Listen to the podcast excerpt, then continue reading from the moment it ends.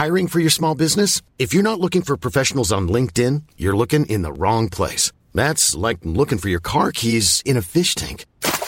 LinkedIn helps you hire professionals you can't find anywhere else, even those who aren't actively searching for a new job but might be open to the perfect role. In a given month, over 70% of LinkedIn users don't even visit other leading job sites. So start looking in the right place. With LinkedIn, you can hire professionals like a professional. Post your free job on linkedin.com/people today. Even when we're on a budget, we still deserve nice things. Quince is a place to scoop up stunning high-end goods for 50 to 80% less than similar brands. They have buttery soft cashmere sweaters starting at $50, luxurious Italian leather bags, and so much more. Plus, Quince only works with factories that use safe, ethical, and responsible manufacturing. Get the high-end goods you'll love without the high price tag with Quince. Go to quince.com/style for free shipping and 365-day returns. Planning for your next trip? Elevate your travel style with Quince. Quince has all the jet-setting essentials you'll want for your next getaway, like European linen, premium luggage options, buttery soft Italian leather bags, and so much more. And it's all priced at 50 to 80% less than similar brands. Plus, Quince only works with factories that use safe and ethical manufacturing practices. Pack your bags with high-quality essentials you'll be wearing for vacations to come with Quince. Go to quince.com/trip for free shipping and 365-day returns.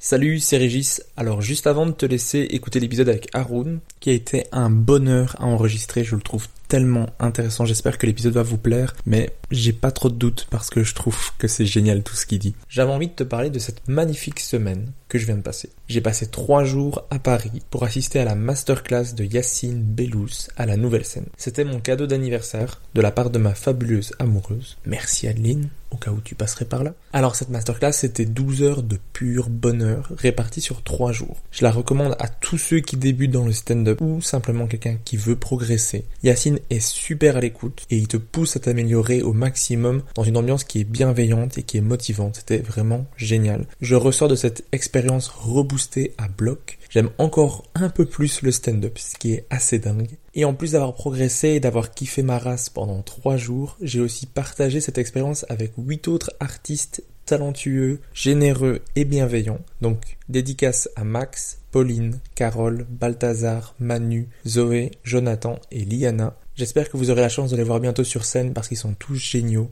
À Paris, j'en ai également profité pour aller voir un spectacle au Madame Sarfati, le Comedy Club de Fary, qui est vraiment magnifique. Tout est tellement stylé dans ce Comedy Club, c'est vraiment à l'image de Fary. Et les humoristes étaient tous incroyables, donc foncez au Madame Sarfati, j'ai passé vraiment une toute bonne soirée. Et alors, en parlant de Comedy Club à ne pas manquer, j'ai eu la chance de faire des blagues sur la scène du Barbès Comedy Club, le Comedy Club de Choeur-les-Soignons.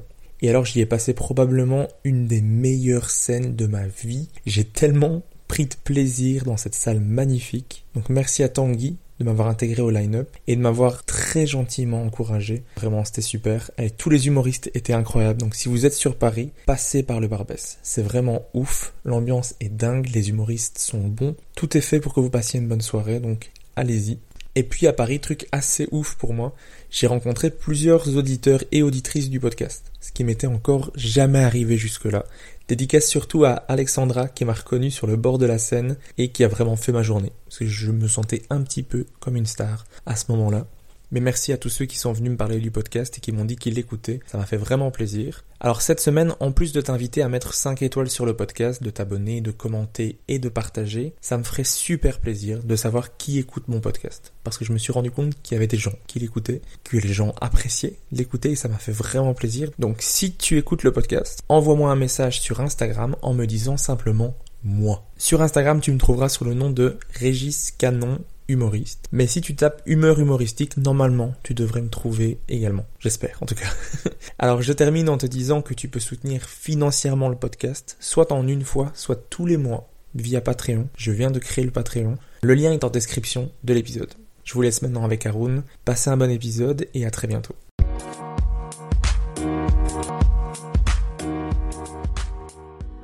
Bonjour et bienvenue dans ce nouvel épisode. Aujourd'hui, je reçois un humoriste dont j'admire beaucoup le travail. J'essaie de l'avoir depuis longtemps dans le podcast et je suis super content qu'il ait accepté de discuter avec moi, car aujourd'hui, je reçois Haroun. Comment ça va ? Très bien. Alors, merci beaucoup d'avoir accepté de faire le podcast avec moi. Avec plaisir. Alors que c'est pas un exercice que tu affectionnes beaucoup ? Non, je te l'ai dit au téléphone, ouais. Qu'est-ce qui fait que tu as tendance à décliner les podcasts ? Parce que j'essaie de réfléchir à ce que j'ai quelque chose vraiment à apporter et il y a tellement de podcasts d'humour que j'ai l'impression que limite c'est pas tout a été dit mais il y a quelques répétitions je dirais donc j'ai pas envie d'être l'humoriste de plus qui parle de sa vie d'humoriste et à quel point c'est extraordinaire alors que je prends le métier avec un certain recul et voilà donc je suis pas très consommateur de podcasts d'humour parce que parfois je trouve qu'ils vont un peu nulle part. Et j'avais peur de ça, c'est ce que je t'ai expliqué par téléphone, j'avais peur que ça aille nulle part et que ce soit juste deux humoristes qui discutent d'humour pour les humoristes. Et j'essaie toujours de réfléchir à ce que c'est pertinent pour des gens qui sont pas du tout là-dedans et qui viennent découvrir et qui ont envie de s'intéresser à un monde. Est-ce qu'on va réussir à les intéresser ou est-ce qu'on va rester dans quelque chose de très, très codifié et tout ? Et c'est la sensation que j'ai parfois avec les podcasts d'humour. Bah en tout cas, merci d'avoir accepté cette fois-ci. J'espère avoir limité tes craintes au téléphone. Ouais, non, ça va. Au moment où on se parle, on est à Saint-Amand-des-Eaux, quelques heures avant que tu joues ton spectacle Seul avec un S, ouais. Avec lequel tu es en tournée. Est-ce que tu peux nous parler un peu du spectacle ? De quoi tu parles dans ce spectacle ? J'ai vu qu'il y avait un peu la promotion de... on va voir un petit peu la part de sombre en soi. Bon, c'est pas un thème nouveau, c'est un thème qui a été beaucoup traité dans la littérature et dans le cinéma. En fait, Seul avec un S, j'ai écrit ce spectacle pendant le confinement en partie. J'ai profité du confinement pour rattraper mes lectures que j'avais en retard. J'ai lu pas mal de trucs intéressants qui m'ont influencé pour ce spectacle, dont notamment une idée d'un paragraphe de Nietzsche dans « Par-delà bien et mal ». Il se demande qu'est-ce qu'il pense en lui. Ça a soulevé en effet une question, parce que nous, on se pose souvent la question de d'où vient l'inspiration, qu'est-ce qui crée l'inspiration en nous, pourquoi elle n'est pas toujours là, comment faire pour la faire venir plus souvent. C'est une question qui est millénaire, hein, vraiment. Je crois que les Grecs en parlaient déjà, ils parlaient de la muse et tout, enfin des muses. Et donc, est-ce qu'il y a quelque chose d'autre en nous qui pense, qui crée la pensée ? Est-ce qu'on est toujours fier de ce qu'on pense ? Est-ce qu'on a toujours envie de partager ce qu'on pense ? Et je suis parti de ce principe-là pour écrire ce spectacle. Et ça fait que dans ce spectacle, j'ai deux personnalités. J'explique au début et on va passer d'une personnalité à l'autre avec des sujets qui sont traités d'un angle puis d'un autre. Et ça m'a beaucoup amusé. En fait, ouais, c'est une manière pour me resurprendre, pour faire évoluer ce que je fais tout en essayant de reprendre un risque. Là, j'interprète un personnage. D'ailleurs, la question qui peut se poser, c'est qui interprète l'autre, quoi. Enfin, parce qu'il y a deux personnalités. Et puis, je voulais, voilà, proposer une autre forme, une forme évoluée de ce que je faisais avant. Et j'ai voulu un peu écarter le code absolument stand-up de il faut être soi-même, etc. Et ça me permet de jouer avec, ce code en fait, d'aller chercher d'autres choses, d'autres sensations. Et je pense que c'est important de se resurprendre sur un deuxième spectacle, entre guillemets deuxième spectacle, c'est le deuxième spectacle qui tourne, disons, pour resurprendre le public aussi qui t'a découvert à la base, qui a été surpris à la base par ton arrivée. Ils ont bien aimé, mais ils ont bien aimé parce qu'il y avait la surprise. Quand ils te connaissent, il faut essayer de recréer une surprise. Et c'est comme ça que j'ai trouvé cette idée intéressante et ça a été assez laborieux aussi, quoi. Et ce spectacle, tu dirais qu'il est mieux que le précédent ou il est juste différent, c'est deux choses complètement à part qu'on peut pas trop comparer, ou toi t'as l'impression d'avoir été plus loin, d'avoir abordé des choses plus intéressantes ou plus drôles ou... Bah, honnêtement, si je le croyais pas mieux que le précédent, je serais pas là sur scène. Je serais pas allé jouer, j'aurais dit que je suis pas prêt, ou faut qu'encore que je travaille. Heureusement que je le trouve mieux que le précédent, mais après, c'est au public de choisir, c'est pas vraiment à moi. J'ai ma conviction, sur scène, je m'amuse différemment. J'ai l'impression, en effet, d'aller plus loin, d'approfondir plus les sujets. J'ai l'impression d'avoir fait évoluer mon écriture à travers les autres spectacles que j'ai écrits ou à travers le petit bouquin que j'ai écrit qui a aussi été laborieux. Ça m'a fait évoluer, donc je me permets d'autres choses, je me permets un autre rythme, je me permets des temps d'analyse de sujets beaucoup plus longs et c'est très agréable pour moi, je suis très content de ça et heureusement parce que sinon j'arriverais pas à transmettre sur scène que je suis convaincu que c'est bien. Et après c'est au public de choisir, quoi. Et puis il y a des publics qui vont aimer la première expérience parce qu'il y a plein d'autres choses autour, selon comment t'es dans la vie, selon le théâtre dans lequel t'es, selon peut-être le son, etc. Tu peux avoir une expérience qui est bien mieux la première fois que la deuxième, et puis vice-versa. C'est un peu comme quand t'as fait un voyage et que tu refais le même voyage dans le même pays, et ben parfois tu peux avoir une expérience différente, et voilà. Bon, c'est au public de choisir, mais moi je suis convaincu que c'est quand même mieux. Et est-ce que ce spectacle, tu l'as construit différemment des précédents, du fait que tu as écrit principalement pendant le confinement? Est-ce que au niveau de sa construction, t'as procédé différemment, ou c'est relativement comme d'habitude? Non, j'ai pas procédé tellement différemment. Entre les confinements, je suis quand même allé tester sur scène quasiment toutes les parties, enfin dans les scènes ouvertes. Non, je l'ai pas construit tellement différemment, même si j'ai intégré le deuxième personnage, vraiment à la toute fin, au moment des rodages, où j'avais l'heure complète à disposition pour interpréter ce personnage. J'ai pas interprété le personnage dans les scènes ouvertes, parce qu'il n'y a pas la place pour ça. Il n'y a pas le temps d'intégrer un personnage, il n'y a pas le temps d'expliquer. Alors là, je veux faire un personnage, c'est pas vraiment moi, etc. Enfin, voilà, c'est une autre version de moi, ou un truc comme ça. Les gens s'en foutent, ils veulent du rire tout de suite, ils veulent que les vannes fonctionnent, et moi, mon but, c'était de voir si les vannes fonctionnaient. Et après, il a fallu travailler pour intégrer ce personnage et faire une cohésion et une rythmique du spectacle, une articulation du spectacle qui était cohérente et créer de la cohérence entre les deux personnages. Bah, ce spectacle, ainsi que les précédents, mais aussi ton personnage sur scène en général, tu l'as travaillé avec ton metteur en scène, donc qui s'appelle Tierno Tune. Ouais.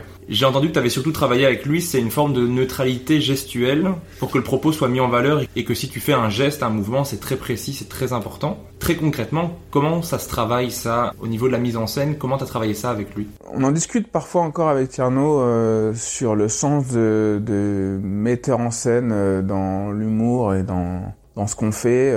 On a tendance à croire que le metteur en scène, c'est le même rôle que l'intervention d'un metteur en scène en théâtre. Et c'est pas exactement ça, je dirais. C'est de l'articulation du texte, c'est de la mise en forme scénique du texte. Donc, ça se traduit par le fait que, par exemple, le fait de rester immobile et de faire un geste quand il y en a besoin, c'était un choix par rapport au propos à un moment, enfin un instant T, de ce spectacle. Pourquoi bouger? Étant donné que t'enchaînes les vannes comme ça, la question c'est pourquoi t'as besoin de bouger? Est-ce que t'as besoin de bouger ou pas? Et donc cette réflexion-là, on l'amène à deux, et lui est là pour apporter de la réflexion et se demander est-ce que vraiment on a besoin de piétiner sur scène ou voilà d'avoir du mouvement, sachant très bien que t'en as pas besoin et que t'interprètes pas des choses où t'as besoin de mime, etc.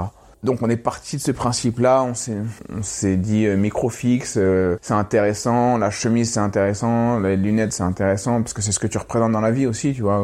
Quand on me voit dans la vie, bah, on se dit tiens, c'est bon élève, étudiant, tu vois, enfin tout ce qu'on a pu me mettre comme qualificatif pour pour dire à quoi je ressemble, quoi. Mais et donc autant assumer ça à fond et rester immobile, ça mettra en valeur les textes. Et c'est vrai, ça mettait en valeur le texte, ça crée une sorte de singularité. Surtout en arrivant dans des univers comme le Jamel Comedy Club où tout est très énergique, parce que la dynamique c'est différent. Et arriver avec une dynamique différente, justement, ça veut pas dire que tu mets moins d'énergie, mais ça veut dire que tu concentres l'énergie dans une certaine dynamique. Arriver avec cette dynamique-là qui est un peu spéciale, calme, derrière le micro, assez froid et tout, ça a créé quelque chose de remarquable. Remarquable dans le sens qu'on peut remarquer, hein. Pas dans le sens, c'est remarquable, c'est génial. Non, mais voilà, donc on a eu cette réflexion-là, et puis après on s'en est détaché du micro sur le spectacle internet, etc., ou en vrac, ou même élection, je le lâche, ce pied de micro, mais ça m'a appris à savoir m'immobiliser quand j'ai besoin de sortir une chute, par exemple, parce que tout ce que tu peux faire comme geste peut potentiellement... Comment ? Il y a des gestes un peu parasites, il y a des gestes qui vont t'éloigner un peu le micro de la bouche, il y a plein de choses qui peuvent se passer qui vont parasiter ta chute ou ton moment important, et ça a permis de cadrer un peu et de savoir où tu mets ton énergie pour qu'elle soit bien dirigée vers l'efficience totale de ton effet, quoi. Puis voilà, puis parfois quand t'as besoin d'un geste, quand t'as pas bougé avant et tu fais un geste, forcément il marque, quoi. Mais tu travailles avec le même metteur en scène depuis des années. Pourquoi avec lui en particulier? Comment ça s'est fait? Parce que je sais qu'il y a beaucoup d'humoristes qui se disent « Ah, j'ai un spectacle, je commence à avoir quelque chose, je vais essayer de trouver un metteur en scène », mais comment on sait vers qui on va se tourner? C'est de l'entente, artistique, je crois assez peu, moi, à la signature du metteur en scène sur une affiche. pour le fait de faire venir du public parce que t'as été mis en scène par un tel ou un tel. Pas sûr que les gens viennent voir la personnalité de l'humoriste. C'est pas comme une pièce de théâtre où tu te dis, tiens, c'est Michalik qui a mis en scène, faut que j'aille voir parce que qu'est-ce qu'il a encore créé, qu'est-ce qu'il a encore sorti de son chapeau et tout. C'est pour ça que c'est difficile le terme metteur en scène, parce qu'on essaie d'adapter ce qu'on connaît du théâtre à une discipline qui est quand même vraiment différente, qui ne n'est pas pareille, qui est mouvante parce que le texte change tout le temps, contrairement au théâtre où le texte est respecté à la lettre. Il y a plein de choses qui changent. On ne devrait même pas dire metteur en scène, on devrait dire metteur en forme ou directeur, directeur artistique peut-être, je sais pas, mais c'est multiple. Et là où c'est multiple aussi, c'est que le rapport, il est pas que celui de je prends un grand metteur en scène, ça va faire un grand spectacle. C'est plus, c'est une grande relation qui fait le grand spectacle, quoi. C'est une grande relation entre ce directeur artistique et l'artiste. Et puis, je pense que le mieux, c'est quand même de bien s'entendre avec la personne artistiquement, d'avoir les mêmes références, d'avoir le même humour, de rigoler de la même chose, d'avoir les mêmes envies, la même philosophie. Et puis, c'est ça qui va faire que ton sparring partner, quelque part, va te remettre en question au bon moment, quoi. Il va te dire au moment où ça te ressemble pas, par exemple. Je veux dire, là, cette blague-là, franchement, t'as pas besoin de la faire, c'est pas ton style, ton public, il vient pas chercher ça, ou tu vois, ou il va te rassurer sur le fait que, ouais, je sais que t'as envie de dire ça, mais on en a pas besoin, on a compris déjà 3 lignes avant que ce que tu voulais dire, quoi. Donc là, tu mets trop de mots. Enfin, par exemple, c'est ça, ça peut intervenir dès le texte, en fait. C'est rigolo parce que par exemple sur Seul, j'ai pas mal galéré sur Seul parce qu'il y avait l'articulation de ce spectacle dont j'étais pas satisfait après les premiers rodages. Après j'ai passé les 2 mois d'été à me poser beaucoup de questions sans toucher à mon texte, et à un moment où je me suis mis à mon texte et j'ai réarticulé un peu tout.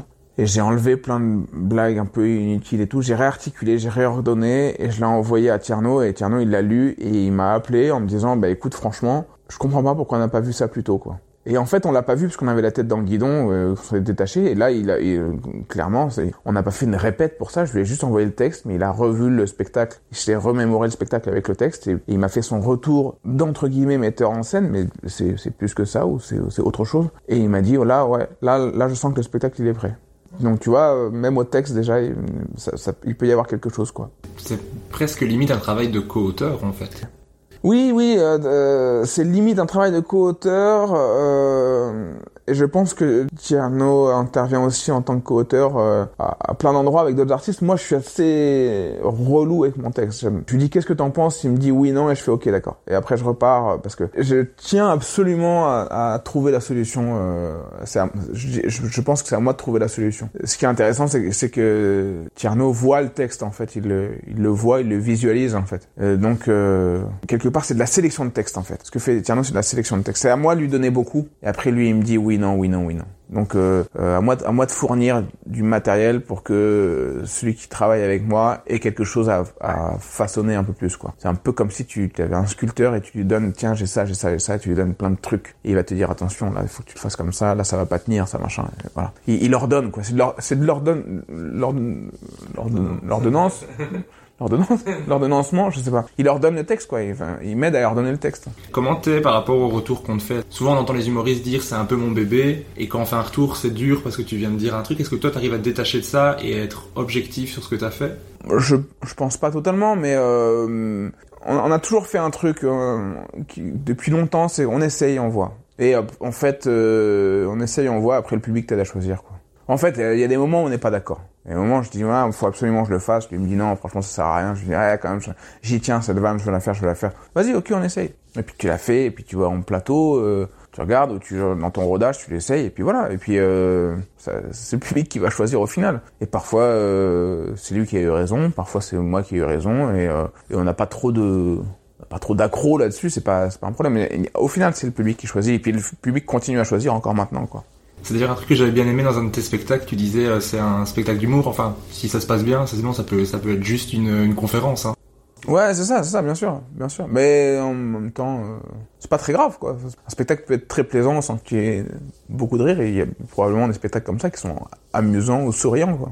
Donc le spectacle Seul avec elle, c'est ce qui occupe ton actualité, mais dans le podcast, je t'ai dit, j'aime remonter le temps avec mon invité et permettre de comprendre un peu les étapes qui ont fait de toi l'humoriste que tu es aujourd'hui. Donc on va revenir au tout début. Donc toi tu es né le 1er juillet 1984, tu as grandi en région parisienne à Bure-sur-Yvette. C'est pas exactement ça, mais c'est pas exactement ça. C'est pas trouver 84, 85, ça dépend des gens. Ouais, ça dépend des sources. Bah écoute, laissons planer le doute. Parfait. Est-ce que, enfant, tu étais déjà quelqu'un de drôle ?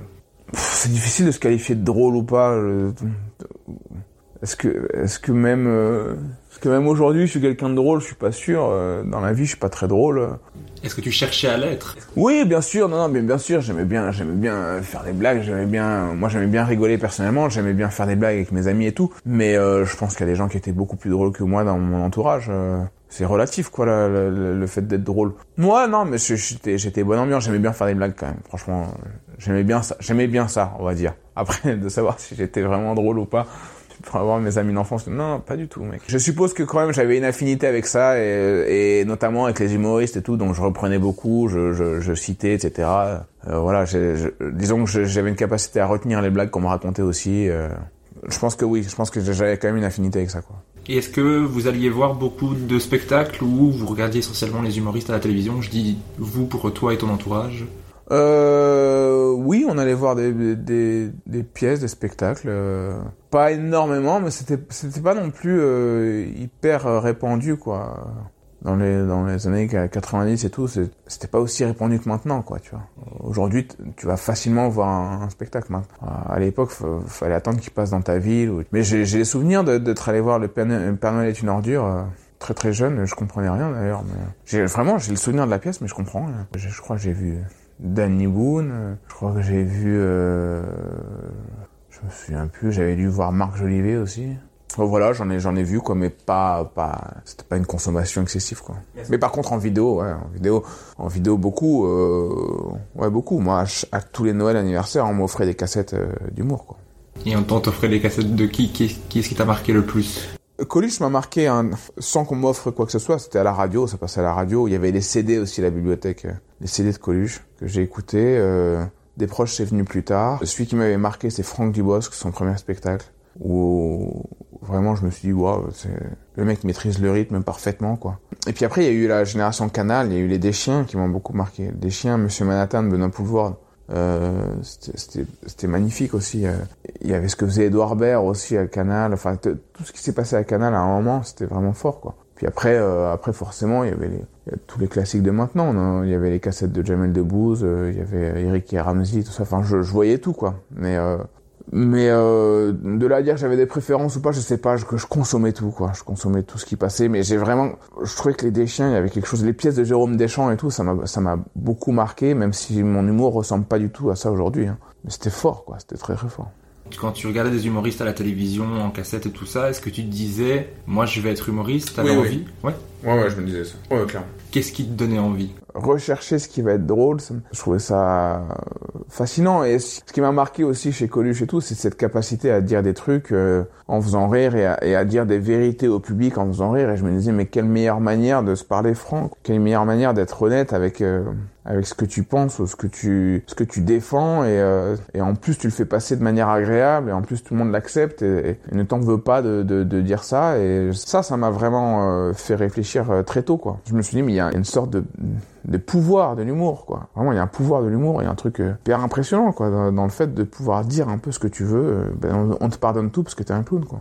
Mais il y a d'ailleurs un sketch en particulier qui t'a marqué. En tout cas, je l'ai entendu dans plusieurs interviews. Le sketch du CRS arabe de Coluche. Pourquoi celui-là en particulier ? Bon, j'étais ado. C'était l'époque NTM, IAM et tout. Il y avait quand même des questions de racisme, de relations avec la police et tout qui étaient vachement présentes. J'écoutais du rap et tout. Donc, et d'écouter un gars comme ça qui vient d'avant que tu naisses, quoi. Qui sort des trucs comme ça, des blagues en jouant avec des angles. Parce que t'as quand même un angle qui est extraordinaire. C'est-à-dire que c'est un raciste qui est dans un bar, qui dit des trucs racistes à côté d'un CRS qui est arabe, qui est avec une troupe de CRS, et qui met la pression aux racistes, en sachant très bien que déjà, CRS arabe, déjà, c'est une situation que le gars n'a pas imaginée. Il se prend une pression physique par le groupe de CRS, qui potentiellement, qu'on catalogue de racistes d'habitude. Et là, il retourne la situation, Coluche. Donc il crée ce CRS arabe à qui on peut rien reprocher finalement. Et même la troupe de CRS à côté, on pourrait se dire que ils sont tout à fait OK avec le fait que leurs collègues soient arabes, il n'y a aucun souci. Alors que lui était un critique de la police normalement, quoi. Ce qui fait qu'il va même contre ses angles à lui pour faire rire. Et il crée cette situation où le gars se prend une pression et il révèle quand même que le CRS arabe, il est un peu antisémite. Mais lui, il l'accepte parce qu'il est en danger, puis je pense qu'aussi, il le pense aussi, tu vois. Mais si tu veux, cet angle-là, ce mélange des genres, tu te dis, mais c'est trop fort parce que, à travers ce sketch-là, il donne plein d'informations sans les dire. Juste une situation, classique ou pas, mais une situation ridicule d'un mec un peu bourré qui dit de la merde et il te fait toute une peinture de la société. Et je me suis dit, on est quand même dans quelque chose qui est exceptionnel. Enfin, c'est exceptionnel. Cet angle-là est fou, quoi. Parce que on a très peu vu des œuvres qui parlaient de la complexité de ce qu'on pense des gens, des amalgames qu'on peut faire des gens. Et il le fait, lui, et en plus, tu rigoles. Mais il y a que cette phrase exceptionnelle dans ce sketch. Les Arabes sont même plus égaux que les autres. C'est exceptionnel. Ouais. Que c'est brillant, ça. C'est trop bien. C'est trop bien. C'est des tournures qui sont folles. Et, ouais, voilà, ça c'est de la manipulation de la langue qui donne envie vraiment de se pencher sur l'écriture, quoi. Et j'ai entendu aussi que tu disais qu'au collège, l'humour, c'est quelque chose qui permet que on devienne pote avec ceux qui terrorisent un peu le collège. Ouais. Et que tu dis que l'humour, c'est quelque chose qui met tout le monde au même niveau. Est-ce que c'est quelque chose qui t'a donné envie aussi de développer ton sens comique ? Oui, carrément. En fait, tout le monde a peur du clown, quoi.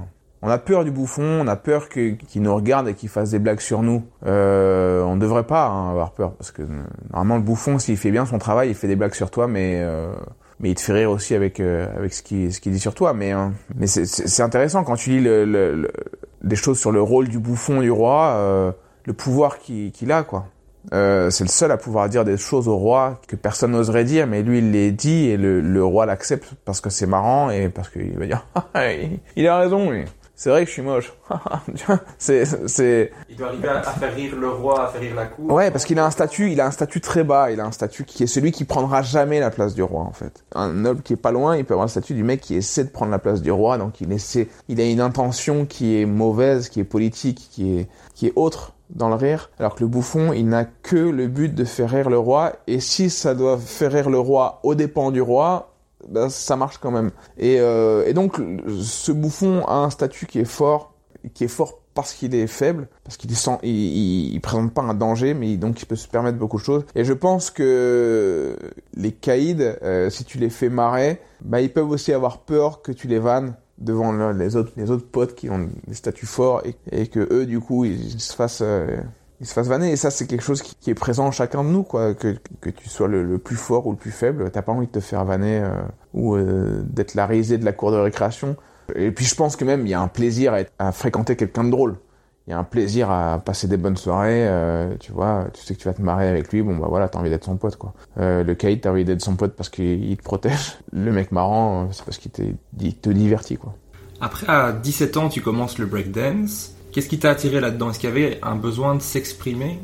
Oui, il y a un besoin de création. Ce qui est intéressant, c'est dans le break, c'est que comment tu trouves ta solution et t'essaies de trouver, ton propre mouvement, ton originalité. Et c'est intéressant parce que c'est comme un sport de haut niveau avec en plus la créativité et ça c'est vraiment une super discipline. C'est vraiment ça t'apprend énormément de choses. Ça a forgé ma rigueur, mon assiduité et ma créativité. J'ai jamais été un grand breaker.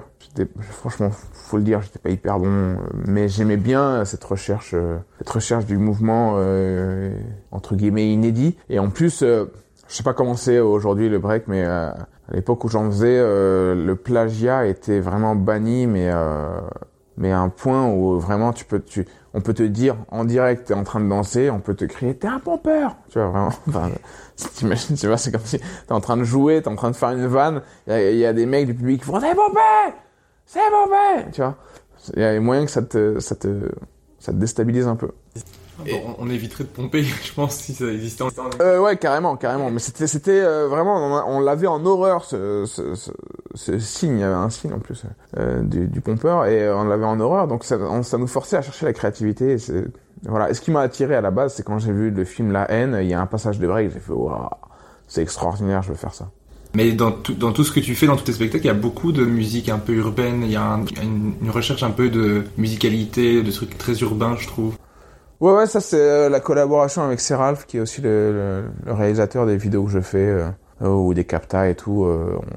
C'est une collaboration aussi qui est solide, un peu comme avec Tierno, et lui aussi il vient du break d'ailleurs. Tous les trois on vient du break, c'est marrant, mais on s'est rejoint là-dedans, mais voilà, ouais, il y a une influence urbaine carrément. Moi, j'aime assez le côté urbain qui arrive au théâtre sans trop dire son nom, mais on sait tous d'où ça vient. Et puis voilà. Mais après, je suis pas non plus j'ai pas vraiment une étiquette urbaine, quoi. Enfin, je représente pas ça sur scène, quoi. Mais ça me fait marrer, moi, d'avoir un peu le mélange des genres.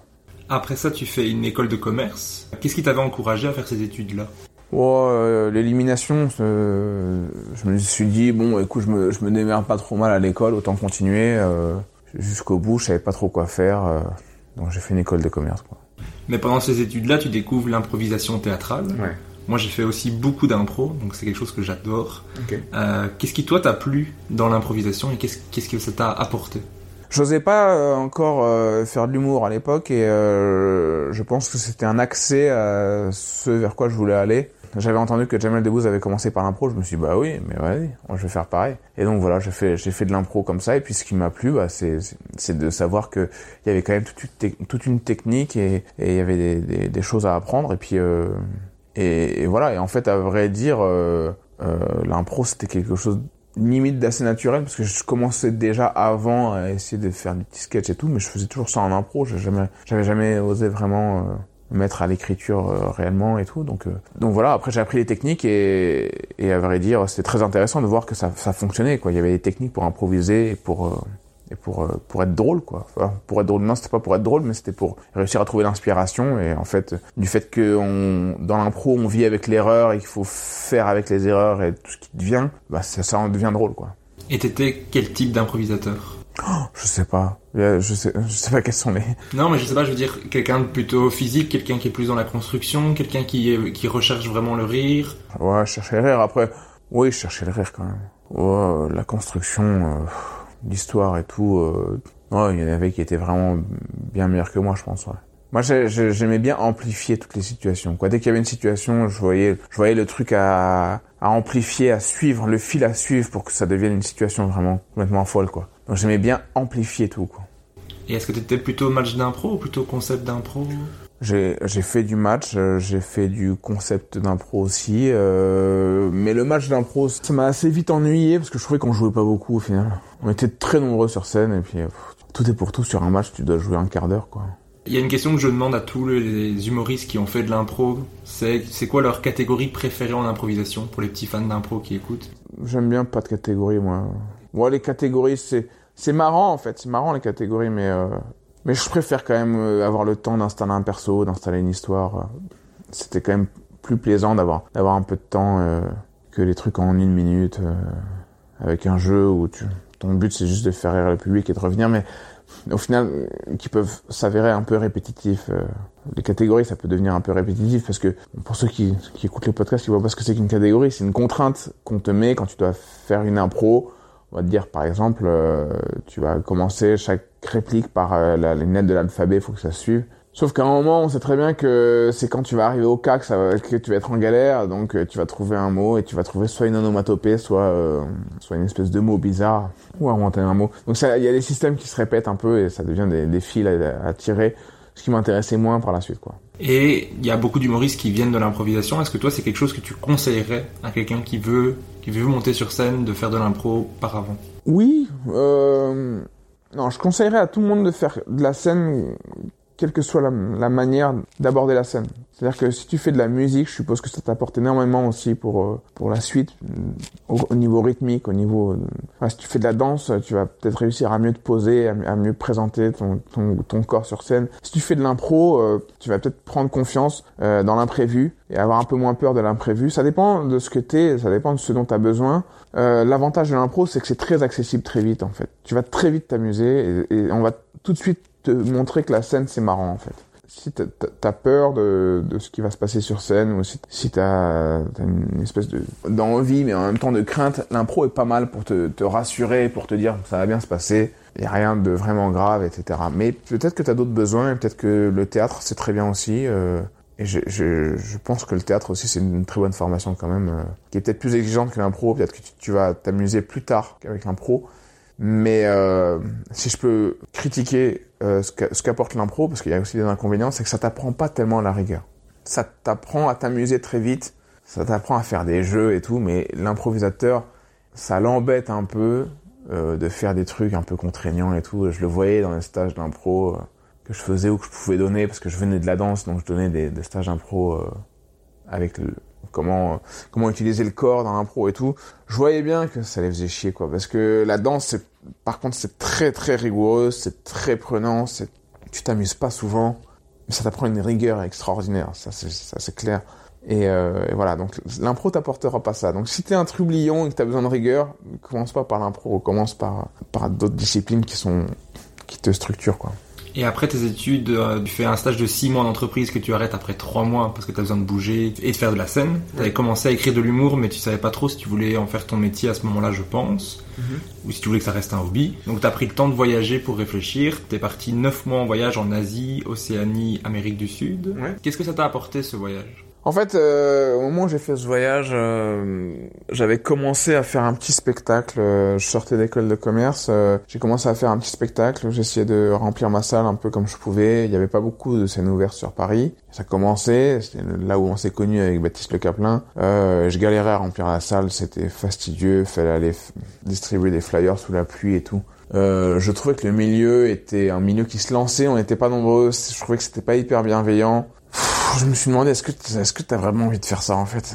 Est-ce que t'as la foi pour faire ça et tout? Et avec ma femme, on a décidé de partir en voyage pour se dire, est-ce que le monde vaut pas le coup d'être vu pour voir si on est sûr de ce qu'on veut faire et tout? Et on est parti en voyage, et qu'est-ce que ça m'a apporté? Ça m'a apporté le fait que de voir que le monde tourne sans tes problèmes, quoi. Vraiment... Quand t'es en voyage long comme ça, ton seul problème c'est de savoir où est-ce que tu manges, où est-ce que tu dors. Voilà, tu rencontres des gens qui ont à peu près les mêmes problèmes que toi, c'est-à-dire ils veulent savoir s'ils vont réussir à trouver leur place dans la société, manger à leur faim, dormir bien, fonder une famille, des problèmes qui sont très basiques finalement, mais c'est bien aussi d'y revenir et de se poser la question, c'est quoi vraiment les vrais enjeux dans la vie, quoi. Et tu rentres dans ton pays, enfin moi en tout cas je suis rentré dans mon pays beaucoup plus calme, beaucoup plus serein sur le fait que j'allais peut-être pas faire ça, et peut-être que je le ferai, peut-être que je le ferai plus tard, et j'étais plus mesuré, quoi, parce que en ayant vu les problématiques des gens et la vie, et que la vie continue sans toi et tout, tu relativises, quoi. Il y a rien de vraiment grave, puis t'as le temps, c'est pas bon, bien sûr à ce moment-là t'as la vingtaine, t'as envie que tout aille vite et tout, mais tu peux devenir humoriste à 40 ans, c'est pas un problème, tu vois. Il y a plein qui font des carrières artistiques sur le tard, et c'est pas moins bien, c'est pas mieux, c'est pas moins bien, c'est juste comme ça, quoi. Donc tu reviens plus calme, ouais. Et voilà, et après j'ai donné des cours d'impro, et puis après je me suis remis à l'écriture, quoi, et puis en me remettant à l'écriture avec de la distance et tout, j'ai pris tout ça avec beaucoup plus de distance, en fait. Beaucoup moins à cœur, beaucoup moins à m'occuper de est-ce que le milieu m'accepte ou pas, ou tu vois, est-ce que c'est bien, je m'en foutais un peu, j'ai fait mon truc, j'ai habité à Toulouse, j'ai fait mon truc avec ma femme, et puis on a fait notre chemin tranquille, et quand je suis revenu après à Paris, pour montrer un peu ce que je faisais, j'avais déjà écrit mon spectacle et tout, tu vois, j'ai fait les choses un peu à l'envers de ce qui est conseillé d'habitude, mais je suis arrivé en me disant voilà, c'est mon boulot, j'ai envie d'en faire mon travail, je vais faire ça comme un travail, et calcule pas trop ce qu'il y a autour, fais ton taf. Et c'est tout, quoi. Donc ça, tu l'as dit, mais juste pour préciser, quand tu rentres de voyage, tu crées ton entreprise, carrément, pour proposer des services de formation avec de l'improvisation théâtrale. Ouais, c'est ça. Parce que ton mémoire de fin d'études était porté sur le fait que l'impro puisse enrichir les relations entre les gens au travail. Ouais. Je vais vous montrer que j'ai fait des recherches. Non, mais c'est hyper bien, c'est hyper bien, c'est hyper documenté. Ouais. Mais est-ce que ça te plaisait, ce travail de formateur ? C'était bien. Et ce que j'appréciais particulièrement, c'est quand j'avais je donnais aussi des cours dans les écoles de commerce et d'ingénieurs et tout. Ce que j'aimais bien, c'était avoir un semestre avec des élèves pour pouvoir vraiment évoluer. mieux les connaître, voir leur progression et tout.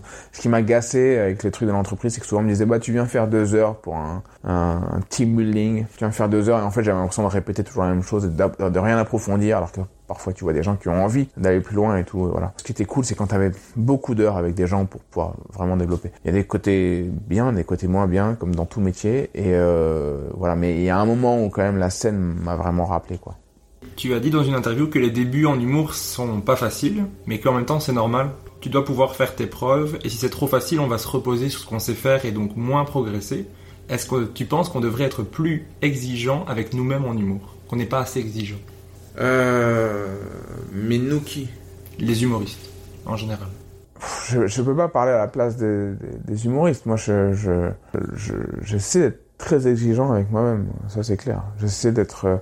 J'essaie de précéder la critique. J'essaie de prendre le contre-pied sur celui qui va dire « Ah, tu fais ça parce que ça... » Je suis toujours en train de chercher la meilleure façon d'aborder le truc. Et je réfléchis toujours à mon travail. Mais ça me plaît énormément de cette exigence. C'est pas une souffrance. Mais clairement, y a des choses que je vois sur scène parfois où je me dis « Ouais, t'aurais pu bosser un peu plus, c'est clair. » D'autant que j'estime que quand ça a été fait, quand ça a été traité, cherche autre chose, cherche une autre manière d'amener le truc, cherche un nouvel angle. Parfois, je vois des angles similaires, en fait. Je parle pas de plagiat, hein. Je parle pas de plagiat. Je parle du fait de dire la même chose, en fait. Tu dis un peu la même chose et ça a déjà été dit. Quand je lis un livre, que je vois quelque chose qui m'inspire, je me dis pas, faut que je dise la même chose. Ça m'inspire parce que j'ai envie de traiter ce sujet-là, mais je vais essayer de trouver des nouveaux angles qui sont les miens. Si c'est pour dire la même chose que ce que je viens de lire, pourquoi je dis pas directement « Allez lire ce livre », en fait. Cette exigence, c'est ça.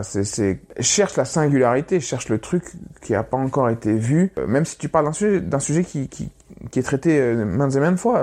Il y a beaucoup de gens qui parlent d'amour ou de relations avec les hommes ou les femmes ou d'homosexualité ou je sais pas quoi. Mais il y a plein de choses qui sont redites, quoi. C'est le même angle. J'ai envie de dire, apporte quelque chose qui fait que moi, en tant que public, je vais me dire « Tiens, j'ai envie d'écouter cette personne parce qu'elle va m'apporter quelque chose que j'ai pas encore entendu. » Et ça demande du travail. Aller chercher l'angle que t'as pas vu venir, quoi. Quand on va te dire « Ouais, vous les mecs, vous faites ça, ou vous les meufs, vous faites ça, etc. » J'ai envie de dire « Gars, vraiment, on en est encore là ou maintenant ça a évolué depuis quelques temps, ou surtout est-ce que c'est ça qui intéresse le public vraiment ? » Je pense que le public, il a envie que tu lui apportes quelque chose de nouveau. Il y a une phrase de Robert Lamoureux qui est extraordinaire, qui dit il faut surprendre le public avec ce qu'il veut voir. Et ça, c'est très fort. Et c'est très vrai. Le public vient voir quelque chose, mais il veut quelque chose de toi. Tu dois lui donner. Il faut quand même que tu te surprennes avec ce qu'il veut de toi. Et ça demande beaucoup de travail. Et donc, je suppose, et je ne veux pas faire de généralité, je suppose qu'il y a plein de gens qui sont dans l'humour, qui se disent que faire rire, c'est juste obtenir un rire. Mais pour moi, c'est pas ça. Faire rire, ça veut dire savoir que représente ton rire, et qu'est-ce que tu représentes toi sur scène, qu'est-ce que tu véhicules et quel est l'impact de ton rire. C'est-à-dire que si je dis bide sur scène, ça va faire rire. J'aurais obtenu un rire et les gens vont dire « Ouais, mais c'est marrant, regarde, les gens ils rigolent. » Bah ouais, mais t'as rien apporté de plus et voilà, t'as obtenu ton rire et t'as eu ta petite victoire, quoi. Il y a des gens qui vont utiliser le mot bide, ils vont faire quelque chose d'extraordinaire. Et il y en a d'autres qui vont l'utiliser juste parce que c'est le recours pour faire rire et pour se rattraper à quelque chose. Donc il n'y a pas de généralité à faire, mais c'est juste que le travail, c'est ça. C'est qu'est-ce qui fait qu'on t'écoute toi, quoi. Pourquoi on viendrait te voir toi, essayer d'identifier quelque chose. Quelle est vraiment la valeur que tu as créée en travaillant, quoi. Et ça, t'arrivais déjà à le faire au départ de ta carrière? Parce que quand on commence, si on arrive à faire rire, c'est déjà super. Et souvent, c'est quelque chose qu'on essaie de faire après, d'essayer d'apporter plus de choses. Ou tu penses qu'on devrait directement essayer d'amener quelque chose d'intéressant et faire rire, c'est un plus? Je sais pas si tu vois ce que je veux dire. Si, je vois ce que tu veux dire. Non, faire rire, c'est pas un plus. Un humoriste, il doit faire rire quoi qu'il arrive. Après, quelles sont les concessions que tu fais pour faire rire? Est-ce que si je te dis, il faut que tu te mettes à poil pour faire rire, tu vas dire « Ah bon ?» Tu vois, il y a des choses que tu n'accepteras pas pour faire rire, et d'autres choses que tu accepteras. Et il y a des choses, il y a peut-être des moments où tu vas bider pendant longtemps, et les gens vont croire que tu es un humoriste voué à l'échec, et peut-être que non, pas du tout, c'est que tu n'as pas encore trouvé le chemin pour apporter ton idée. Moi, je dirais qu'il n'y a pas de choix à faire là-dessus. Il n'y a pas de... Tu ne peux pas te compromettre Tu peux pas dire que le rire avant tout ou le message avant tout. Mais il y a des messages que parfois, les messages, c'est même pas des messages, il y a des angles que j'abandonne parfois. J'y tiens, je les trouve cool. J'ai pas réussi à trouver la blague, ben je les abandonne parce que j'ai pas trouvé la blague. Et c'est pas pour autant que je cherche à faire la blague la plus évidente du monde pour avoir le rire comme ça qui arrive facilement. C'est juste que c'est un peu comme le film que t'oublies en fait. Il y a des comédies qui te restent et des comédies que t'as oubliées. Il y a des comédies qui font des classiques et des comédies que tu sais même plus que tu les as vues. Et ben c'est ça en fait. Les comédies qui font des classiques, il y a quelque chose d'autre derrière. Il y a un personnage fort, il y a un angle fort. C'est ça qui fait le classique. C'est pas le fait d'avoir rigolé ou pas. C'est le truc en plus, quoi. C'est le truc qui est en plus du rire. Et moi, je cherche ça. Je cherche qu'est-ce qu'il y a en plus du fait de faire rire. Et j'ai toujours cherché ça. Dès le début, j'ai cherché. Après, je viens des inspirations de Coluche, des proches, etc. J'avais envie de dire des choses. J'avais envie de m'exprimer. Comme j'ai eu envie de m'exprimer en danse. Et comme si j'arrête l'humour, je continuerai à m'exprimer par autre chose. J'adore ce que je fais. J'adore la scène et tout. Mais si un jour tout doit s'arrêter, ça me dérange pas tellement. Je ferai autre chose. J'écrirai des livres ou des scénarios, je sais pas quoi. Je continuerai à écrire. J'ai envie de continuer à écrire, mais je ferai autre chose. C'est pas grave. Voilà, y a pas à choisir. C'est juste que si t'as envie de faire rire, prends conscience que les gens vont ressortir soit avec rien du tout autre que ton rire, soit avec une personnalité, un angle, quelque chose qui va faire qu'ils vont se souvenir de toi. Et quand tu vas comprendre ça, tu vas commencer à construire un public autour de toi. Tu vas commencer à avoir des gens qui te suivent pas parce que t'es plus drôle qu'un autre, mais parce que t'as réussi à trouver ta singularité, quoi. Ce que tu as réussi à faire pour moi, clairement. C'est un long chemin pour moi, mais il y en a d'autres qui le trouvent très vite. Mais pour moi, ça a été un long chemin. J'ai fait plein de trucs avant. J'ai pas fait que du stand-up, j'ai fait du personnage. Après, on discutait est-ce qu'il faut venir au stand-up. Au début, j'étais un peu contre et tout. Et puis après, au final, les contraintes matérielles font que le stand-up, c'est quand même cool. Parce que t'as pas de musique, t'as pas de top son, t'as pas de top lumière. Tu viens, tu fais tes blagues, tu pars, quoi. Et voilà, donc si tu veux. Et puis avant ça, il y a eu la danse et tout. C'est un long chemin parfois. C'est un très long chemin de trouver sa singularité. Mais c'est un travail. Il faut pas le négliger. C'est un alignement entre ce que t'es publiquement et ton écriture. C'est pour ça que ça demande beaucoup de travail d'écriture, parce que au moment où t'arrives à aligner ton écriture sur ce à quoi tu ressembles, ou ce qu'on voit en toi, quand t'arrives à aligner ça, ton écriture et ce que tu représentes, là, après t'as un boulevard, quoi. Et cet alignement, tu penses que tu l'as atteint à quel moment ? Le moment où on en parlait tout à l'heure, le moment où je me suis mis chemise microfixe. Là, j'ai aligné quelque chose. J'ai aligné mon écriture qui touchait un peu la politique. C'était des références populaires pour parler politique, en fait. Le truc de la vanne de Robert Ménard qui dit ils arrivent dans le centre-ville et je dis l'immigration, c'est Walking Dead, ou un truc comme ça. T'as un rapprochement entre la pop culture et la politique, quoi. Donc il y a des vannes qui font référence à Walking Dead et à la politique, tu mets ça ensemble avec un personnage qui s'appelle Haroun, mais qui a des lunettes, donc tu vois, c'est le cadre dynamique, on sait pas trop ses origines, mais il parle du racisme politique en utilisant Walking Dead, bah tout ça, ça fait une espèce de cocktail où tu dis « Ah, en fait, c'est bon ça !» Ça, je vois ce que c'est, j'ai compris. Et en fait, le public est hyper rassuré par le fait qu'il t'identifie, il voit où est-ce que tu vas, et il est rassuré, tu le prends par la main. Tu lui dis, on va parler politique, mais je vais essayer d'alléger un peu le propos. Et mon point de vue, mon point de départ, c'est pas celui que t'as pu entendre auparavant. Donc au moment où t'arrives à aligner ça, les gens, ils sont contents parce qu'ils disent, bon, bah, le cocktail qu'il m'a fait, là, j'aimerais bien peut-être en voir plus. Et surtout, j'identifie. C'est hyper important pour le public de très vite voir qui t'es, où est-ce que tu vas. En quelques mots, il faut que ce soit clair, quoi. Je dirais même que la phrase « j'ai pas une tête d'humoriste », c'est cette vanne-là en fait. J'ai pas une tête d'humoriste. J'ai un ami qui m'a dit « t'as pas une tête à faire des blagues », je lui ai dit « toi c'est marrant, t'as pas une tête de cocu ». C'est une vanne assez fondamentale, quoi. Enfin, qui a créé, j'ai plus le mot, mais qui a créé les fondations de ce que je suis aujourd'hui, quoi. J'ai évolué depuis, mais c'était une présentation qui était en quelques phrases et on a compris. Il sait qu'il a pas une tête d'humoriste, il sait que nous, on le voit pas comme un humoriste. On se dit pas qu'il est drôle a priori, et voilà. Et donc, à partir de là, bah, on part sur un truc où ils savent à peu près où je vais aller, quoi. Quand tu as commencé l'humour, donc tu étais formateur de jour, humoriste le soir, et d'ailleurs dans le podcast Un bon moment de Kian Kojandi, Tu conseillais à ceux qui débutent de ne pas quitter son emploi alimentaire trop vite, parce que tu disais que ça permet d'avoir une stabilité financière, qui te permet d'accepter des projets que tu as vraiment envie de faire, de kiffer quand tu fais des scènes, et surtout de rester en contact avec la vraie vie. Est-ce que maintenant que tu es humoriste à temps plein, tu arrives à garder tout ça, ce contact avec la vraie vie, et de kiffer ce que tu fais, et en même temps d'accepter que les projets que tu as envie de faire, est-ce que tu arrives à faire tout ça? Oui, j'y arrive parce que le contact avec la vraie vie, avoir un métier au départ de sa vie t'aide à appréhender ce que c'est qu'un métier, à faire des compromis, à entrer en contact avec des gens de manière professionnelle, c'est-à-dire on est collègues, on n'est pas potes, on est collègues. Ça m'a beaucoup aidé moi pour aborder aussi par la suite le milieu de l'humour avec d'autres humoristes, c'est-à-dire que d'autres humoristes sont mes collègues, il y a quelques-uns qui sont mes potes, mais tout le monde n'est pas pote. Et souvent, les problèmes qu'on a dans le milieu de l'humour, c'est qu'on considère qu'on est un peu tous potes, et en fait, pas tant que ça. Tout ça, ce professionnalisme-là fait que ça te permet de considérer que tu fais un métier, enfin qu'aujourd'hui c'est mon métier. C'est pas moi, c'est moi qui fais un métier. Donc si ça s'arrête, c'est comme ça. C'est que j'aurais fait des erreurs professionnelles, c'est que j'ai plus envie de faire ce métier, mais il faut garder cette distance-là, quoi. Et garder le contact avec la vraie vie, ça veut dire faire d'autres choses, ça veut dire avoir une vie extra-professionnelle aussi, qui s'intéresse à autre chose que l'humour. Ça veut dire faire d'autres activités, je sais pas, c'est faire du sport avec des équipes, avec d'autres gens, etc. Enfin, tu vois, rester au contact de gens qui sont pas dans le milieu, quoi. Il faut pas que ta vie, ça devienne ton métier, quoi.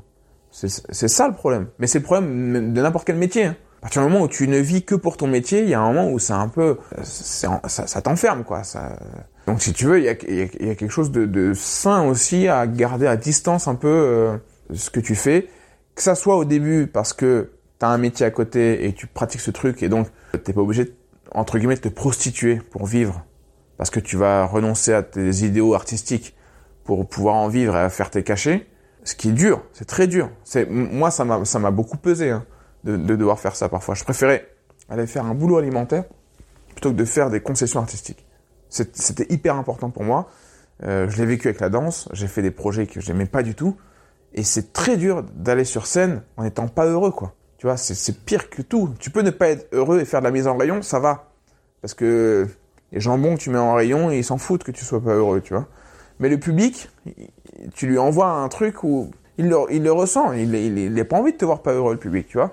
Donc, si tu veux, il y a ça. C'est ça qui m'a convaincu que c'était utile aussi d'avoir un métier à côté pour pouvoir aussi tenter des choses dans l'artistique. C'est-à-dire que si tu ne vis que de l'artistique, on va te demander d'être très vite pro et de très vite donner ce que tu dois donner. Si tu as un métier à côté, si un jour tu as envie de mettre un nez de clown, si un autre jour tu as envie de faire du stand-up, si un autre jour tu as envie de faire du théâtre, si un autre jour tu as envie de faire de l'impro, tu t'en fous, t'as ton métier à côté qui te permet de vivre. Donc là, tu prends aucun risque. T'es en expérimentation, c'est du labo, quoi. C'est du, tu vois. C'est ça qui est important aussi dans le début d'une carrière artistique, c'est de te découvrir sans pression, sans qu'on te dise, tu sais que là, si tu bides, je te paye pas, quoi. Et c'est ça le problème. Il faut absolument avoir la possibilité d'échouer régulièrement pour voir ce que t'aimes faire, ce que t'aimes pas faire, ce que tu veux absolument pas faire. Il y a des humoristes qui font du stand-up parce qu'on leur dit de faire du stand-up et qu'ils aiment pas ça, quoi. Et en vrai, ils ont envie de faire autre chose, mais pour vivre, pour faire des chapeaux et tout, peut-être qu'ils se forcent un peu, quoi. Faut pas, donc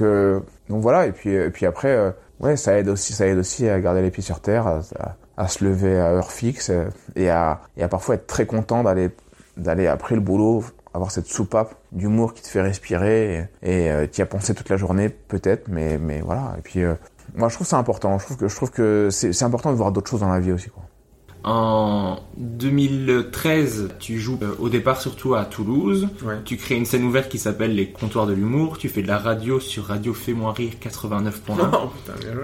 Tu animes les Cafés de l'humour au Printemps du rire avec ta troupe d'impro, les Lambda Impro. Ouais. Mais surtout, tu lances ton spectacle à ce moment-là, Tous complices, au Théâtre de Poche, qui reçoit le prix de la meilleure écriture de la SACD, prix du public au festival de Saint-Sulpice de Rire. De quoi parlait ce premier spectacle? C'est celui dont tu disais qu'il avait été un peu plus avec du personnage?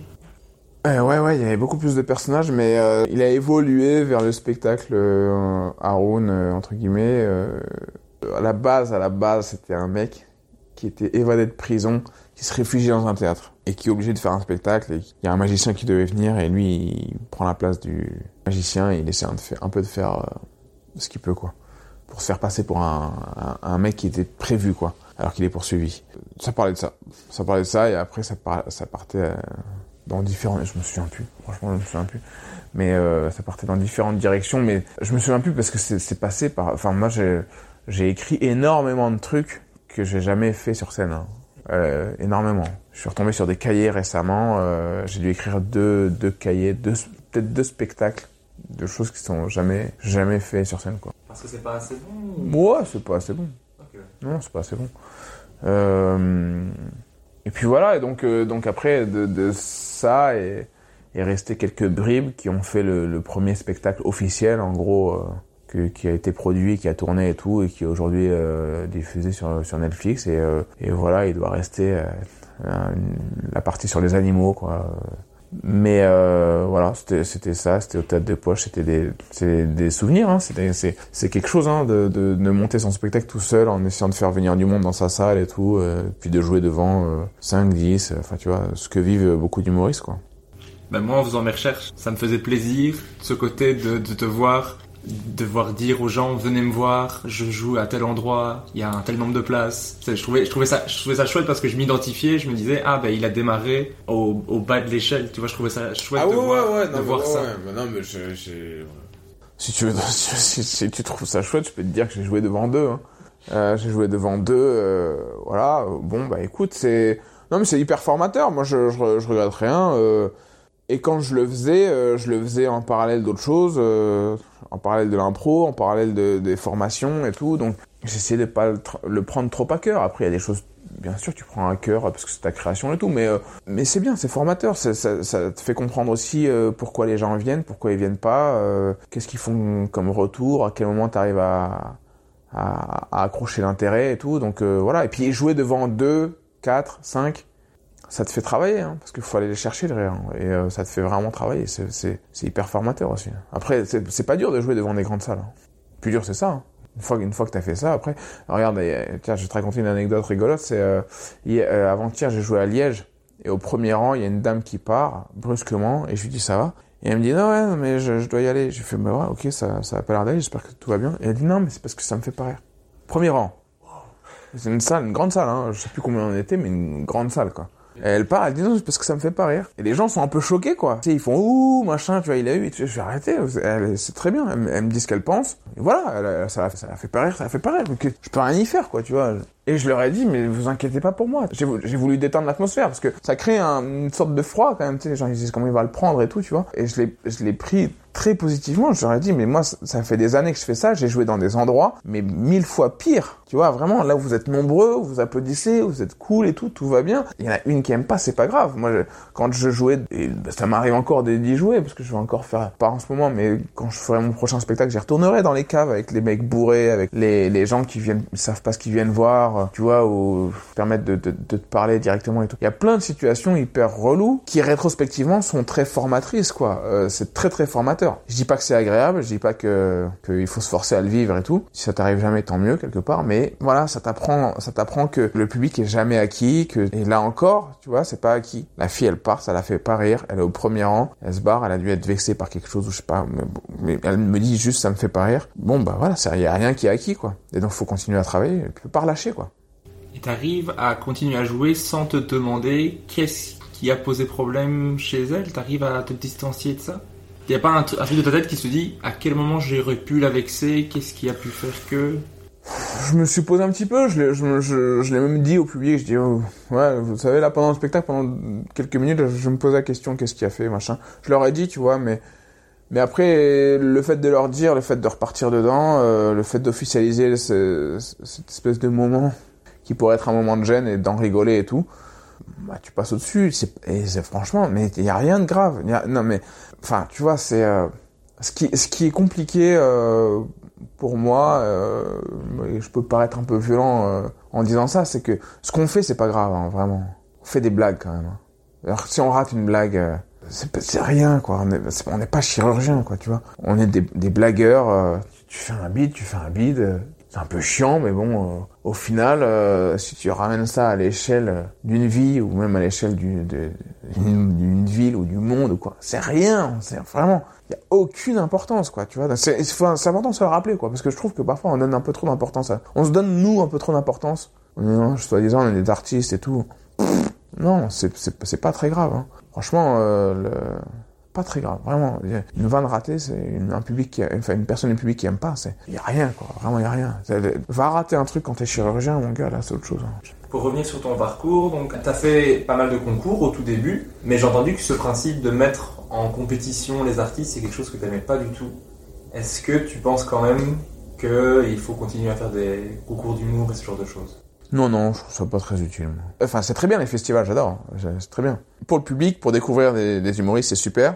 Pour les humoristes, pour rentrer en contact avec d'autres humoristes, c'est super. Je trouve que ce qu'il faudrait, c'est alléger les conséquences de gagner quelque chose ou de perdre quelque chose et tout. Je trouve que... C'est trop de pression pour pas grand-chose. Non, c'est pas ça, c'est que... Bon, la pression, tu te la mets si tu veux, mais ça n'a aucune importance non plus. Ce qui est important, c'est est-ce que le public a rigolé, a passé un bon moment avec ce spectacle. Le concours, ça fait pas le spectacle. Ce qui fait le spectacle, c'est est-ce que les choses sont bien enchaînées, est-ce que les humoristes ont été bons, qu'ils ont bien aimé faire ça, est-ce que le public a été accueillant, etc. Il y a beaucoup de choses qui sont importantes. Et on met trop d'importance sur gagner le concours ou pas. On met comme une étiquette à quelqu'un, alors qu'il y a tellement d'autres paramètres qui comptent. Il y a vraiment beaucoup de paramètres. Le fait de remettre un prix artistique me dérange parce que c'est de l'artistique et il faut que ça reste. Ça veut dire qu'il y a une grille de notation de l'artistique, c'est quoi ? Il y en a compté les rires ?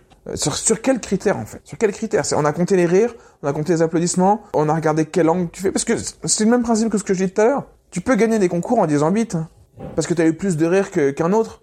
Sauf que l'autre, il s'est pris la tête à écrire pendant une démonstration de 4 minutes pour arriver à un rire, à un gros rire qui a beaucoup d'impact, dont les gens vont se souvenir potentiellement beaucoup plus. Est-ce que c'est le même rire ? Tu vois, est-ce qu'il y a différents types de rires ?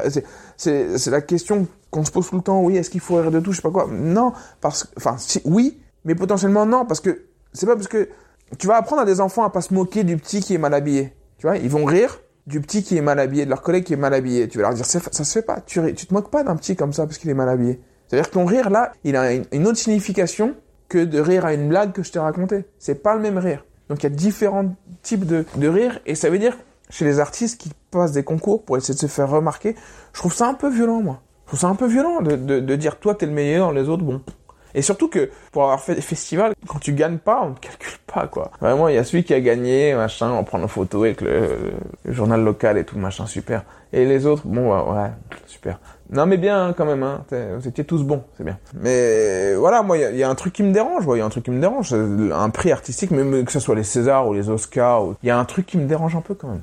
Dès qu'il y a un groupe de personnes qui se disent « nous, on est pertinent pour juger un truc artistique », il y a un effet politique. Et je te parle politique au sens large du terme. Il y a un effet politique de gens qui discutent et qui vont s'influencer, s'inter-influencer, etc. Ce qui n'est pas vraiment juste, en fait. Et ça veut dire qu'on va donner la chance à certains et pas à d'autres. Alors que il y en a plein qui méritent d'avoir le prix.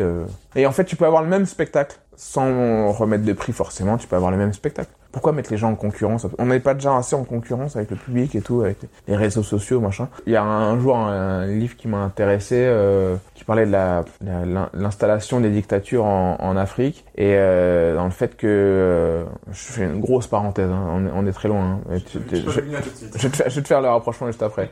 Et c'est un livre qui s'appelle « En attendant le vote des bêtes sauvages ». Et le mec dit en fait, au retour de la guerre, les tirailleurs sénégalais ont eu des médailles. Ils n'étaient pas habillés comme des tirailleurs quand ils étaient dans leur village en Afrique. Parce qu'ils n'avaient pas les vêtements chauds pour aller faire la guerre en Europe. Ils sont arrivés avec leurs médailles. Quand ils étaient dans leur village, il n'y avait même pas vraiment de vêtements où tu pouvais accrocher des médailles.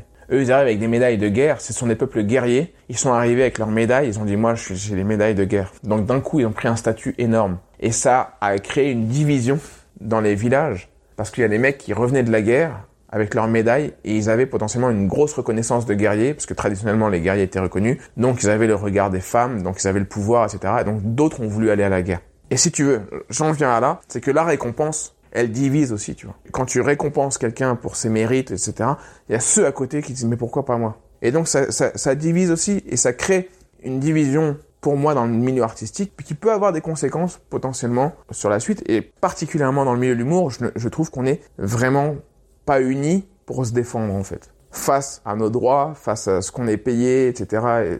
Et voilà, comment nos droits d'auteur sont reconnus, machin. Il n'y a aucune loi, il n'y a aucune coopération à un moment de groupement ou quoi que ce soit. Ce qui est intéressant, par exemple, c'est de voir que les scénaristes à Hollywood, un jour, ont fait grève pour obtenir des meilleurs droits. Ils ont fait grève et tout Hollywood était en galère parce qu'il n'y avait plus de scénario. Les scénaristes voulaient plus travailler, quoi. Et ça donne du pouvoir à une discipline. Et nous, en tant qu'humoriste, quand t'es débutant, tu te fais défoncer, quoi. Tu te fais défoncer, tu t'es payé au chapeau, un peu n'importe comment et tout, tu vois, t'as rien, quoi, t'as rien. Et voilà, donc si tu veux, je retire pas le mérite qu'ont tous les festivals à organiser des événements. Je trouve ça super, il y a des super festivals qui sont hyper accueillants, qui sont hyper bon enfant, avec des bénévoles super et tout. Moi, le principe de remettre des prix sérieux, parce que ce qui pourrait avoir lieu aussi, c'est des prix qui sont pas sérieux. Des prix qui sont avec de l'autodérision, où on se fout un peu de la gueule des humoristes, etc. Tu vois, ça me plairait, tu vois. Mais des prix sérieux à d'artistique, c'est un truc qui me dérange, tu vois. Parfois tu vois des Césars où tu dis bon, ok, j'aurais préféré le donner à lui. Toi, en tant que public, tu vas voir deux films et tu vas dire je préférais celui-là, pourquoi ils l'ont donné là, je sais pas. Par exemple, au Québec, ils ont des prix pour les humoristes. Ils ont une cérémonie qui s'appelle les Oliviers, où ils remettent des prix à tous les humoristes. Et moi, je trouvais ça cool dans le sens où il y avait aussi une cérémonie pour les humoristes, comme si c'était au même niveau que les autres arts. Moi, je trouvais ça chouette parce que ça mettait l'humour en avant, ouais. Mais en même temps, j'étais pas d'accord avec les prix de beaucoup aussi. Donc tu vois, je trouvais ça chouette qu'on mette ça en avant, mais en même temps, pourquoi lui a le prix alors que il est pas plus drôle qu'un autre? C'est tellement subjectif. Mais si tu veux, si tu regardes comment ça se passe au niveau des Oscars, il y a beaucoup d'influence des producteurs. Il y a les producteurs, ils font du lobbying, ils font venir leur comédien qui pourrait avoir, enfin l'acteur qui pourrait avoir l'Oscar, ils le font aller dans les émissions, etc. Et en fait, au final, tu te demandes si vraiment ceux qui votent ont le choix de leur vote ou pas. Et il y a de l'influence, en fait. Il y a de l'influence. Tout. Ce qui me gêne, c'est qu'on prenne ça comme quelque chose d'objectif, quoi. Il faut bien comprendre que c'est subjectif et que ça ne dit pas qu'un humoriste est meilleur qu'un autre, quoi. Et il y en a qui le prennent vraiment au sérieux comme un sport. C'est pas un sport. Le sport, il y a des stats, c'est clair et net. Tu gagnes pas, quoi, tu vois. Oui. Mais là, c'est pas subjectif. Non, voilà, montrez-nous la grille. There's never been a faster or easier way to start your weight loss journey than with PlushCare. PlushCare accepts most insurance plans and gives you online access to board-certified physicians who can prescribe FDA-approved weight loss medications like Wegovy and Zepbound for those who qualify. Take charge of your health and speak with a board-certified physician about a weight loss plan that's right for you. Get started today at PlushCare.com/weight-loss. That's PlushCare.com/weight-loss. PlushCare.com/weight-loss. I'm Sandra, and I'm just the professional your small business was looking for. But you didn't hire me, because you didn't use LinkedIn Jobs. LinkedIn has professionals you can't find anywhere else, including those who aren't actively looking for a new job, but might be open to the perfect role, like me. In a given month, over 70% of LinkedIn users don't visit other leading job sites. So if you're not looking on LinkedIn, you'll miss out on great candidates, like Sandra. Start hiring professionals like a professional. Post your free job on linkedin.com/people today. Notation, et on va se battre sur la grille de notation. Nous, il faut qu'il y ait, je sais pas, dans les 10 minutes, il faut faire 70 rires. Ok, bon, moi, d'accord, je prépare mon passage pour gagner, alors. Et on prend ça comme un sport, quoi. Tu vois ? Mais voilà, il n'y a pas de grille de notation, c'est un peu nébuleux. Je vais modérer un peu mon propos quand même. Faut prendre ça comme un folklore, faut prendre ça comme une occasion de rencontrer des gens, d'aller tester sur un autre public, d'aller jouer autre part, de voyager. Voilà, il y a plein de trucs hyper positifs dans tous ces festivals. Et les prix, c'est un folklore. Faut le prendre comme un folklore. C'est juste qu'il y en a qui le prennent trop au sérieux et il faut pas le prendre trop au sérieux. C'est vraiment un truc, tu peux ne pas gagner les prix et ça n'enlève pas du tout le fait que ton sketch était très bien et que ton passage était très bien. Après, en 2015, tu vas vraiment à fond dans l'humour. Tu vas même quitter après ton emploi. Tu joues ton spectacle tous les jeudis soirs d'abord au Café Oscar à Paris. Ouais. Tu as joué ça pendant un an à cet endroit-là. Ouais. Ton spectacle avait du coup déjà beaucoup évolué par rapport... Il a beaucoup évolué dans cette période. Après, en 2016, tu fais des passages qui sont remarqués dans les Open du Rire, de Rire et Chanson, ouais. Mais surtout dans la saison 9 du Jamel Comedy Club. Ouais. Moi, c'est dans le Jamel Comedy Club que je t'ai découvert, comme beaucoup de monde. Et je me suis dit, ben, il est tellement fort d'où il sort, parce que nous, on n'a pas tout ce parcours, on te voit arriver avec un sketch rodé qui est fort et on se dit mais waouh, il monte sur scène là pour la première fois. Dans la pensée du public, on se dit ouais, il arrive, il est trop fort. Pourquoi je fais de l'humour, j'arriverai jamais à faire aussi bien. Tu vois, c'est pour ça que j'aime beaucoup revenir sur les parcours des gens. Ouais, mais t'as raison, ça dure longtemps. Est-ce que ce passage au Jamel Comedy Club, ça a été un tournant dans ta carrière ? Oui, c'est un tournant parce que je montre au grand public mon style, quoi. Je montre au grand public ce que je propose, quoi. Donc oui, c'est un tournant. Le début du virage, c'est en effet les Open du Rire, parce qu'à ce moment, les professionnels parisiens commencent à entendre parler de ce qui a pu se passer aux Open du Rire, et il y a une vidéo déjà qui tourne un peu, et le Jamel Comedy Club, c'est un autre virage, ouais. Enfin, c'est la continuité du virage. Ça officialise. Après, en juillet 2016, tu pars à vélo depuis Paris avec l'humoriste Tristan Lucas vers le Festival Off d'Avignon dans un périple appelé Les Dérailleurs. Ouais. Vous allez aller donc à vélo de Paris jusqu'au Festival d'Avignon et jouer vos spectacles dans plusieurs villes, à Auxerre, à Lyon, pendant le trajet. Ouais. Comment t'as vécu cette aventure et l'aventure Avignon, qui souvent est quelque chose d'ultra épuisant pour les humoristes? Est-ce que toi, tu conseillerais aux humoristes de faire Avignon?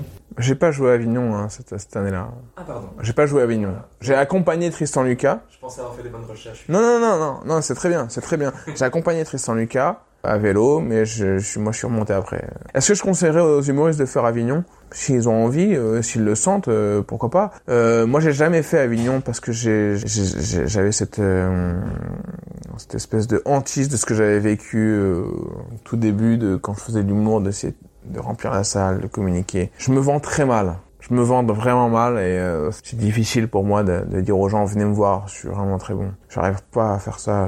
J'ai envie de leur dire « Venez voir et vous me direz si c'est bien ». Ce que je conseille aux humoristes de faire Avignon, mais s'ils le sentent, ouais. Selon où est-ce que t'en es dans ta carrière aussi, tu peux avoir des envies de jouer 30 jours d'affilée, enfin 25 jours d'affilée, pour faire progresser ton spectacle. Je crois qu'il y en a qui font ça. Ils y vont et ils se disent « Bon, ben, je fais une résidence et j'y vais, je taffe mon spectacle. » C'est un premier objectif que tu peux avoir à Avignon. Il y en a d'autres qui veulent absolument vendre leur spectacle à ceux qui viennent faire leur marché pour acheter les spectacles. Donc c'est un spectacle qui est potentiellement avancé, donc ils viennent essayer de convaincre les pros de venir. Il y en a d'autres qui viennent faire 2-3 dates comme ça. Je sais pas. Franchement, j'ai jamais fait Avignon, donc je peux pas vraiment parler au nom des autres, mais je sais que faut y être prêt, faut y aller avec un objectif bien précis, quoi. Faut pas y aller parce que les autres y vont. Et faut pas y aller parce que les autres te disent faut faire Avignon, faut y aller parce que t'as un objectif précis à Avignon, tu vas chercher quelque chose de spécial et tu t'organises tout pour, quoi. Mais j'imagine que ça fait progresser quoi qu'il arrive et que c'est son expérience à prendre. C'était pas ce dont j'avais besoin à ce moment-là et je l'ai pas fait, quoi. Mais après, en septembre 2016, tu fais ta rentrée au Théâtre Beau-Saint-Martin avec un nouveau spectacle, donc cette fois-ci le spectacle Haroun, qui est en soi le spectacle qui a évolué. Ouais. Tu penses qu'il resterait quoi comme pourcentage du... Ouais, peut-être 10-15, quoi. Ok. Et dans ce spectacle, tu parles beaucoup d'actualité, donc c'est ça aussi qui fait que le spectacle il évolue au fur et à mesure. Mais tu évoques beaucoup de choses, tu évoques les attentats, le racisme, l'extrême droite, le conflit israélo-palestinien, les mariages arrangés, tu évoques vraiment beaucoup de thèmes différents. Tu choisis des thèmes qui te touchent, qui te rendent triste ou qui t'interpellent, mais comment tu procèdes concrètement? Il y a quelque chose, il y a un élément d'actualité qui te touche, tu te dis il faut que j'écrive dessus, comment ça se passe? Tu te dis il faut que je trouve un angle intéressant. Ouais. Concrètement, comment ça se passe? Un truc d'actualité, je m'y intéresse, j'essaie de réfléchir à un angle pertinent. Et si je trouve un angle qui me fait marrer, je développe quelque chose autour de ça. Mais à cette époque-là, je suis pas très bon en développement. Si tu remarques, le spectacle, tu dis, il traite de beaucoup de thèmes, justement parce que j'ai quelques vannes sur chaque thème et puis après je passe à un autre, quoi. Donc j'ai des angles avec des vannes. Je te prends l'exemple, c'est devenu un peu à ce moment-là ma marque de fabrique, mais je citais des politiques et puis j'appliquais leurs citations, enfin j'extrapolais leurs citations, donc celle de Devedjian par exemple, ils nous ont pris nos juifs, ils nous rendent des arabes, prends pas les juifs des gens comme ça machin et tout, enfin voilà. Donc ça c'est marrant parce que j'allais en voiture jouer au Café Oscar et j'étais dans ma voiture et je me suis tapé un délire et j'ai révisé mon texte et en fait cette vanne-là, je l'ai trouvée dans ma voiture à l'oral, en parlant tout seul, quoi. Ça me faisait marrer, je l'ai faite en arrivant au Café Oscar et ça a marché immédiatement. Et c'est ça qui était assez ouf. Donc je prends des trucs d'actu, je prends des sujets qui me touchent et j'essaie de trouver l'angle que j'ai pas encore vu, l'angle absurde, l'angle où j'extrapole, où j'essaie d'imaginer une situation un peu absurde pour l'illustrer et ça donne n'importe quoi et ça démonte le sujet, quoi. Voilà, c'était un peu ce que je faisais à ce moment-là. Et après, je postais beaucoup de vidéos d'actu où je m'intéressais, par exemple, au harcèlement, aux gilets jaunes, etc. Et j'essayais de me dire, allez, les gilets jaunes, aujourd'hui, faut que j'écrive un sketch sur les gilets jaunes. Bon, moi, je me mets à mon truc. Qu'est-ce que j'ai à dire sur les gilets jaunes? Et je partais d'un point de départ, et puis après, je développe, puis après, tu reviens dessus, tu réécris. Puis le soir, tu vas tester, t'enregistres, tu réécoutes le soir sur le chemin du retour. Et le matin, tu te le réécoutes, et puis tu corriges tout ce qui va pas, puis tu repars le soir, et puis comme ça, et puis tu fais des allers-retours tout le temps, et puis finalement, ça sélectionne un peu tous tes trucs, tous tes angles et tout, toujours en essayant de chercher des choses qui n'ont pas encore été dites, qui vont frapper fort, des images qui vont frapper fort et tout, et puis finalement, ça fait progresser petit à petit, et puis plus ça va, plus tu le fais vite en fait, plus tu le fais sans te poser de questions, quoi. Mais tu fais des recherches sur la personne, ce qu'elle a. Tu vois, par exemple, quand tu prends la citation de quelqu'un, ce que tu vas rechercher pour savoir qui il est, dans quel contexte il le dit et tout ça, ou t'es déjà quelqu'un qui regarde beaucoup l'actualité et qui est déjà fort renseigné au départ? Non, je le prends. Ah oui, je regardais beaucoup l'actualité, beaucoup moins maintenant. Ça m'a un peu lassé, mais je regardais quand même un petit peu, mais je reprenais aussi le côté spectaculaire de la citation, quoi. Donc je pouvais pas replacer le contexte et tout. C'est pas mon rôle. Moi, ce qui m'intéresse, c'est le truc spectaculaire et le truc. On en fait tout un tourbillon d'absurdité pour faire rire, quoi. Je suis pas journaliste, quoi. Mon but, c'est pas de dire absolument la vérité ou d'être le plus juste possible. Mon but, c'est d'être drôle. À partir de là, bien sûr, faut pas non plus être insultant et tout, mais voilà. Donc, enfin, tu prends le truc d'actu tel que t'arrives et puis t'essaies d'en faire quelque chose qui t'amuse, t'essaies de le tourner en ridicule, t'essaies de le démonter, quoi, de démonter tout ça pour en faire quelque chose d'absurde et le remonter à l'envers et puis ça crée des blagues. Après, en novembre 2016, tu commences une série de vidéos qui s'appelle « Haroun casse la télé », dans lequel tu t'incrustes dans des émissions télé avec des personnages politiques, donc il y a Marine Le Pen, François Fillon, Donald Trump, Arnaud Montebourg. C'était quoi ton objectif à travers ces vidéos? C'était de montrer ce que tu faisais? C'était de te faire connaître? Pas du tout. Mon objectif, à la base, c'était de montrer à quel point on peut détourner les choses et faire croire à autre chose. C'était ça la démarche au départ, c'est de se dire tiens, je vais prendre une interview, je vais changer les questions, ça donne autre chose. Et avec des gens très talentueux techniquement, on a fait ça et ça a donné ce truc de Marine Le Pen qui a frappé très fort, au-delà de mes espérances d'ailleurs, hein, je m'attendais pas du tout à ça. C'était intéressant à faire parce qu'il y a des gens qui ont vraiment cru que c'était la vérité. C'est un peu effrayant. Et voilà, le but, c'était de montrer que avec de la technologie, on peut faire croire à n'importe quoi. C'est assez flippant, hein. Mais et de détourner, de montrer que Marine Le Pen peut dire n'importe quoi sans que je change sa voix. Juste, je change la question et avec un petit montage et voilà, quoi. Mais à partir de là, à partir de 2007, t'as commencé à montrer plus d'extraits de ton spectacle, plus de vidéos. Quel rapport t'entretiens avec les réseaux sociaux? Parce que j'ai l'impression que d'un côté, t'aimes pas ça, mais de l'autre, t'es super doué pour les utiliser à ton avantage. Moi, je trouve que niveau communication, les extraits sont toujours bien choisis, sont toujours bien faits, et ça montre bien ce que tu fais. Ça m'intéresse de voir un peu ton rapport. Pour les réseaux sociaux, en effet, c'est un rapport difficile, hein. C'est un rapport difficile parce que ça peut être très dur intellectuellement, les réseaux sociaux, ça peut t'abrutir vraiment. J'ai même la sensation que ça m'abrutit un peu quand même. Il y a des moments où je passe du temps sur les réseaux sociaux et je commence à me dire qu'est-ce que je fais là, pourquoi je scroll, qu'est-ce que je fais. Ça m'amuse de jouer avec les codes des réseaux sociaux et de m'en moquer un petit peu, de voir un peu ce qui se fait en ce moment et puis de le détourner un petit peu. Il y a toujours un petit esprit... J'aime bien les trolls, quoi. Je suis pas un troll, je suis pas vraiment un troll, mais j'aime bien l'esprit des trolls, quand même. On a tendance à les diaboliser. Et moi, ça me fait marrer, les trolls. Franchement, peut-être qu'un jour, je m'en plaindrai. Ils vont me ruiner mon compte, je sais pas quoi. Tu vois. Bref. Mais j'aime bien, moi, cet esprit. J'aime bien l'esprit du trublion et donc j'essaie de faire un peu ça. On a détourné les affiches, tu vois. On a détourné les interviews, les extraits que j'ai postés. J'ai jamais fait d'extrait face cam avec mon téléphone, un truc mal filmé et tout, ça m'embête en fait. Je suis pas à l'aise à être tout seul à parler à des gens que je vois pas. J'ai jamais réussi vraiment à faire ça, donc j'ai jamais fait ce que j'aime pas faire sur les réseaux sociaux. Je suis pas très story, je suis pas très je raconte ma vie, je suis pas très influenceur non plus. Tu vois, il y a plein de trucs que j'aime pas, mais je me suis jamais forcé à le faire.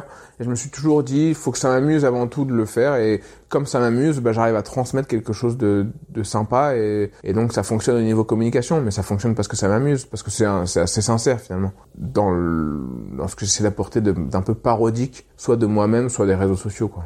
Bah moi je trouve que tu le fais très bien. Ah, merci, c'est sympa. Et après, dans l'idéal, j'aimerais un jour ne plus du tout avoir des réseaux sociaux, quoi.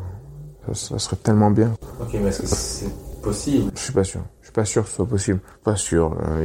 On est trop impliqués. Il y a trop d'implications maintenant pour s'en passer réellement, quoi. Mais c'est comme si je sais pas, c'est comme un moment où il y a eu l'électricité. Moi, je préférais la bougie, moi. Parce que tu peux te passer maintenant des projecteurs. C'est chaud.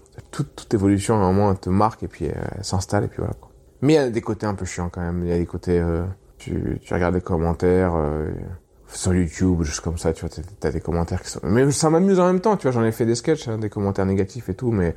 Et en même temps, c'est instructif, faut les écouter, faut regarder ce qui se passe et tout, mais ça peut être parfois un peu dur, parfois, tu vois, un peu ingrat, quoi. Voilà, c'est parfois un peu ingrat, les réseaux sociaux. Mais en même temps, t'en as besoin, et puis si tu le fais tel que ça te ressemble, en général, bah, t'arrives quand même à trouver de l'amusement, quoi. Mais faut arriver à se distancier de ça et du nombre de vues, du nombre de... Ouais, complètement, gens qui suivent, complètement. C'est un peu le même principe que les festivals. Non, mais y a des vidéos que j'adore qui ont pas fait beaucoup de vues. C'est pas grave. On réfléchit trop quantitatif et pas assez qualitatif. Le nombre de vues fait pas la qualité, quoi, c'est clair. Bah, moi, je m'en rends compte avec le podcast qu'il y a des épisodes que je trouve mieux que d'autres parce que on arrive à développer plus de choses ou parce que même au niveau de ce qu'on aborde ou ça, je trouve qu'il y a des épisodes qui sont géniaux. Plus que certains qui sont moins écoutés, mais je sais rien y faire spécialement. C'est clair. Par exemple, je conseille l'épisode d'Adi Balkanidé, qui est pour moi un artiste incroyable, et je trouve que cet épisode n'a moins d'écoute que les autres, et je ne comprends pas pourquoi. Et est-ce que c'est pas parce qu'il a moins de renom par ici ou... C'est possible, mais j'ai des humoristes, j'ai interviewé pas mal d'humoristes québécois, et ça a mieux fonctionné. Je ne sais pas pourquoi, ça a marché pas mal chez les humoristes. Ok. Qui ont apprécié, mais je pense que les humoristes étaient en recherche de contenu avec Adib parce qu'il a oui. un peu une aura auprès des humoristes que j'ai pas réussi à transmettre chez les gens, je sais pas pourquoi. D'accord. Je vous conseille cet épisode. Je sais pas pourquoi je pensais à celui-là, mais comme je me reconnaissais dans ce truc de la qualité ne fait pas la quantité. Non, c'est clair. Mais le problème, c'est que les réseaux sociaux réfléchissent peut-être un peu trop en quantité. On regarde les quantités de likes, les quantités de retweets, les quantités de vues, alors que c'est pas forcément révélateur. Bah c'est ça, moi aussi, par exemple, avec le podcast, je dois conseiller aux gens de commenter, je dois leur conseiller de mettre des étoiles, ce que je fais, ce que je vais certainement avoir fait au début de cet épisode, mais parce que je veux que mon podcast soit écouté. Ouais. Et donc il faut jouer le jeu de l'algorithme de si tu mets des commentaires, ben il y a plus de gens qui vont la voir, si tu la partages, il y a plus de gens qui vont la voir. C'est un peu le jeu et en même temps je suis super reconnaissant de ceux qui le font, mais si je le fais pas, il y a des épisodes qui sont pas écoutés. Ouais, c'est vrai. Il y a du travail en amont, même si il y a des incompréhensions dans les recherches. Non, t'inquiète pas. Ensuite, en 2017, t'as enregistré un passage de 5 minutes au Zénith devant 3500 personnes dans l'émission Les humoristes préférés des Français. Au moment de la diffusion, tu te rends compte que le sketch a été coupé. Ouais. Et au lieu de crier à la censure, de dire on peut plus rien dire et tout ça, je trouve que tu réagis super intelligemment en montrant simplement qu'est-ce qui a été coupé. Et en expliquant pourquoi tu n'aimes pas qu'on ait coupé dans ton sketch. Parce que je trouve que t'as super bien fait, parce que moi j'adore cette vidéo. Ça, je l'ai pas vu depuis qu'on l'a postée. Mais moi je la trouve super intéressante parce que tu vois ce qui a été coupé et t'es pas en mode on m'a censuré, honte à France 2 d'avoir coupé des trucs, c'est juste regardez ce qu'ils ont coupé et je trouvais ça bien fait et en même temps on voit le sketch et après en interview je t'ai entendu expliquer pourquoi tu n'aimais pas qu'on coupe dans ton sketch sans te le dire et je trouvais que tu aurais très bien pu prendre le pas de dire on m'a censuré parce que je parle de tel sujet. Non, c'est pas... Ça aurait pu, t'aurais pu utiliser ça. Ça aurait pu, mais... Non, faut pas crier comme ça à la censure, parce qu'en plus, qu'est-ce que ça veut dire la censure ? Est-ce que c'est une censure d'État ou une censure de... Qui censure ? Est-ce que c'est le monteur qui censure ? Vraiment ? Je sais pas. Non, c'est pas de la censure, c'est... En fait, ça dépend ce qu'on appelle censure, mais c'est de la coupe qui peut s'apparenter à la censure si elle a une intention politique, en fait. Mais une coupe, c'est une coupe. Donc pourquoi tu choisis ça à couper ou autre chose ? En fait, ce qu'il y a, c'est qu'ils ont des contraintes de temps. Mon sketch est probablement trop long. Et ce que je reproche, c'est qu'on ne se soit pas consulté. C'est pour savoir comment le raccourcir. Et le problème, c'est qu'il y a des gens, dans les commentaires du sketch, enfin sur Twitter ou je sais pas quoi, je m'en souviens, quand ça passe à la télé, ils disaient « Ouais, en fait, t'es raciste, je sais pas quoi, ou tu vois, t'es... Genre, t'es raciste, anti-blanc, ou je sais pas quoi. » Alors que dans le sketch, j'équilibre tout. J'ai fait exprès, j'ai tout étudié pour que tout soit équilibré et qu'on puisse pas me reprocher ça. Et sauf que ces parties-là, on me les a coupées. Et donc on m'a mis des trucs qui sont les plus... qui passent le plus peut-être, je sais pas, ils ont fait des choix arbitraires, je sais pas lesquels, parce qu'on n'en a jamais discuté. Et ça m'agace parce qu'on me reproche dans mon sketch ce que j'ai prévu qu'on pouvait me reprocher et que j'ai rééquilibré. Ça m'agace. Et donc je me suis dit, un sketch c'est un truc entier qui est d'un point A à un point B, et il y a toute une construction, et si tu l'enlèves, cette construction, tu déconstruis mon sketch. Donc 10 mois avant, et si tu veux, je m'arrange pour faire un truc raccourci. Et c'est d'ailleurs, on en avait parlé avant, j'avais mis ce qui était coupable. Si vous devez couper, coupez ça, etc. Ils n'ont pas respecté. Mon but, c'était pas de partir en guerre, et puis c'était juste de signifier ça, et puis voilà. Quand un livre, tu le trouves trop long, t'arraches pas des pages, quoi, tu vois. Ou, voilà. S'ils montent une bande-annonce, ils vont pas couper un extrait parce que... T'as pas le droit. T'as pas le droit de couper une bande-annonce à la télé. C'est ça qui est impressionnant. Mais un humoriste, bon, on se dit, ouais, c'est un clown, on le coupe. Ça m'agace parce que, en fait, ils coupent tous les humoristes, hein, sur les émissions de télé. On coupe énormément les humoristes, c'est fou. Hein. Mais, c'est normal de couper les humoristes, mais c'est normal si ça les met en valeur. Mais il y a des moments où on coupe, allez, ça t'enlève, c'est bon, tu vois. C'est pas des humoristes qui décident, ni même leurs producteurs, tu vois, enfin voilà. Donc, il y a un problème vis-à-vis de ça. Je voulais juste revendiquer le fait que les humoristes, ils ont fait des œuvres entières, et leur œuvre entière, ça va du début du sketch jusqu'à la fin du sketch, c'est tout. Et est-ce que tu penses qu'il y a un moyen pour les humoristes de se protéger de ça ? Ouais, oui, au moment où tu signes le contrat, et ton producteur doit aussi te protéger, c'est le rôle du producteur aussi de monter au créneau, et de dire, vous nous prévenez, vous nous dites tout ce que vous allez couper, etc., machin, si c'est pas le cas, on diffuse pas, ou tu vois... Bien sûr, tu peux te protéger au niveau des contrats, mais nous humoristes, on est toujours la dernière roue du carrosse, et en plus, bien souvent, on est un peu hermétique à tout ce qui est juridique et tout, tu vois. Il faudrait regarder le nombre d'humoristes qui lisent vraiment leur contrat quand ils signent un truc avec la télé, surtout quand tu débutes. T'as pas envie de faire chier, t'as pas envie de machin, alors qu'au final, faut quand même essayer de se faire respecter au maximum, parce que ça peut porter préjudice par la suite. Mais après, tu passes dans l'émission Vivement Dimanche, donc il n'y a pas de conflit avec France 2. Et tu annonces à ce moment-là que tu vas faire un spectacle spécialement sur le thème des élections le 16 avril 2017. Mais à ce moment-là, le spectacle n'est pas encore écrit. Donc tu as donc 72 jours pour écrire un spectacle et le mettre en scène. Et il y a tellement de réservations que vous devez ajouter des dates supplémentaires. Tu joueras ce spectacle-là du 13 au 16 mai au Théâtre du Gymnase, un théâtre de 800 places. Pourquoi avoir pris ce défi complètement fou de lancer un spectacle alors que tu avais déjà un spectacle qui fonctionnait bien? J'écris perpétuellement, et donc j'avais des vannes sur la politique que je pouvais pas faire rentrer dans mon spectacle, sinon mon spectacle allait faire beaucoup plus que le temps normal d'un spectacle. Oui. T'aurais pu prendre le choix d'arrêter ton spectacle ou d'aller jusqu'au bout et après d'en commencer un autre. Non, parce que je commençais juste mon spectacle, je commençais juste l'exploitation de ce spectacle qui tournait un peu à Paris, et j'avais pas encore fait de tournée, ça avait pas encore commencé, donc j'avais encore envie de le montrer, j'avais pas envie de le jeter, il était pas capté, tu vois, donc il avait pour vocation à être tourné, et en même temps il y a les élections qui arrivaient, et je me suis dit j'ai plein de trucs à dire sur la politique, ça va mourir parce qu'après il y aura les élections et l'actualité va faire que ce spectacle, enfin je vais pas pouvoir les tenir jusqu'au bout, quoi. Donc je me suis dit tiens voilà, je pense que qu'il y a assez de possibilités pour faire des blagues pendant 1h10. J'ai proposé ça à la production, et puis on dit banco, on y va, on essaye, tu vois. Et puis ça fonctionne pas, c'est pas comme d'habitude, c'est pas très grave, quoi. On aura tenté un truc, voilà. Il y a du monde qui réserve.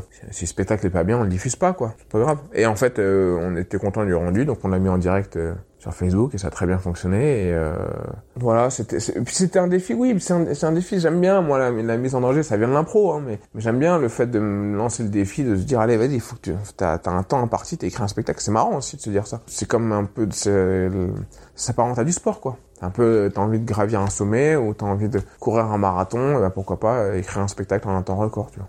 Mais d'ailleurs, pour les auditeurs, ce spectacle, il est complet sur YouTube. Il est aussi sur Pasquinade, dont on parlera après. Le spectacle parle d'élections en France, mais il faut pas être calé en politique pour apprécier le spectacle, parce que tu parles plus de notre rapport à la politique et des gens vis-à-vis de la politique, je trouve. On s'y retrouve, quoi, je veux dire. Ouais. Bah en fait, c'est ce qui s'est passé quand j'ai commencé à écrire le spectacle. J'avais toutes les actualités, et puis après, je me suis dit, mais est-ce qu'il n'y a pas un truc plus important à sortir que juste faire des vannes sur ce qui se passe avec la politique ou les petites blagues et tout, puis comment faire pour qu'il se pérennise un peu ce spectacle, quoi, qu'il soit un peu plus intéressant que juste une chronique humoristique sur la politique, de plus, quoi. Donc je cherchais un peu ces angles-là, et en fait en trouvant des angles-là, bah c'est ce que je te disais tout à l'heure. Je trouve des angles qui sont les tiens et sur les questions que tu te poses, et au final ce spectacle a beaucoup plus duré dans le temps que prévu, quoi. Et tant mieux, et je sais plus trop ce que j'y disais, mais c'était la question de qu'est-ce que ça fait d'être un électeur et de devoir faire un choix, en gros, tu vois, et c'était les questions que je me posais, et puis j'ai eu cette réflexion, et c'est teinté d'actualité, en fait. C'est l'actualité qui me permet d'aller d'un truc à l'autre, mais c'était aussi des réflexions plus poussées, quoi. C'est là où j'ai commencé aussi à explorer le fait de parler un peu plus longuement d'un sujet, contrairement au premier spectacle que je faisais, qui passait d'un truc à l'autre. Là, je faisais des mini-développements de 3-4 minutes, quoi. Et tu fais aussi une chouette interaction, je trouve, avec le public, de demander si vous étiez président, qu'est-ce que vous feriez. Je trouve que ça amène vraiment quelque chose d'intéressant, parce que généralement je suis pas fan des interactions publiques, et je trouve que de la manière que tu le fais dans tes spectacles, je trouve à chaque fois que ça amène à un truc intéressant de réponse, en tout cas. C'est ce que je te disais aussi tout à l'heure, c'est l'interaction. Vous êtes en couple dans la salle, il y a des couples dans la salle, pardon, vous êtes en couple dans la salle. Il y a des couples dans la salle, tu fais quoi dans la vie? Je crois qu'on a déjà vu cette interaction. Je crois qu'il y en a qui la font très très bien. Je crois qu'il y a des gens qui font des interactions qui les font très très bien. Donc, cherche une autre interaction. Si t'as envie de faire une interaction, cherche un autre truc. Tu vois, et j'ai trouvé ça, et en fait dans le spectacle que j'ai écrit avant, mais qui a été diffusé après, qui est sur Netflix, je demande aux gens qu'est-ce qu'ils feraient pour la fin du monde. Et ça m'intéresse, en fait, les discussions que j'aurais avec des amis. T'es avec des potes comme ça dans une soirée, tu ferais quoi, toi, si t'étais président? Ah, moi, ce que je fais, c'est, tu déconnes autour de ça, tu vois, ou c'est les questions de qu'est-ce que tu ferais si t'étais milliardaire? Genre, je te donne 1 milliard, tu fais quoi, tu vois? Ou alors, est-ce que t'as peut-être de faire ça pour 1 milliard, tu vois? Enfin, c'est des trucs marrants, c'est des interactions que tu peux avoir avec un public et rigoler avec eux et tout. Et ben voilà, donc ça m'intéressait, ça fait une interaction un peu intéressante parce que c'est une question ouverte. Qu'est-ce que vous feriez? Ça rend le public un peu créatif aussi, tu vois, le public a envie de réfléchir à des trucs marrants à dire et tout, tu vois, de me lancer sur des impros, et ça crée un moment un peu unique, et on partage la scène, tu vois, avec le public, quoi. Bah, je trouve que tu fais ça bien. En tout cas, moi, c'est quelque chose que j'ai apprécié dans les spectacles. Ouais, super. Et dans ce spectacle, tu commences à faire quelque chose que tu vas ensuite reprendre par la suite. C'est dire quelque chose qui n'est pas politiquement correct, ou en tout cas communément acceptable. Comme, par exemple, tu vas dire « je suis pro-Trump » dans ce spectacle-là. Après, dans un autre, tu dis « j'ai parfois des envies de meurtre. Moi, je suis un peu raciste. Je suis pas islamophobe. » Enfin, pas que. Je suis aussi antisémite. Tu dis vraiment des trucs qu'on communément, on n'accepterait pas. Et après, de là, tu développes.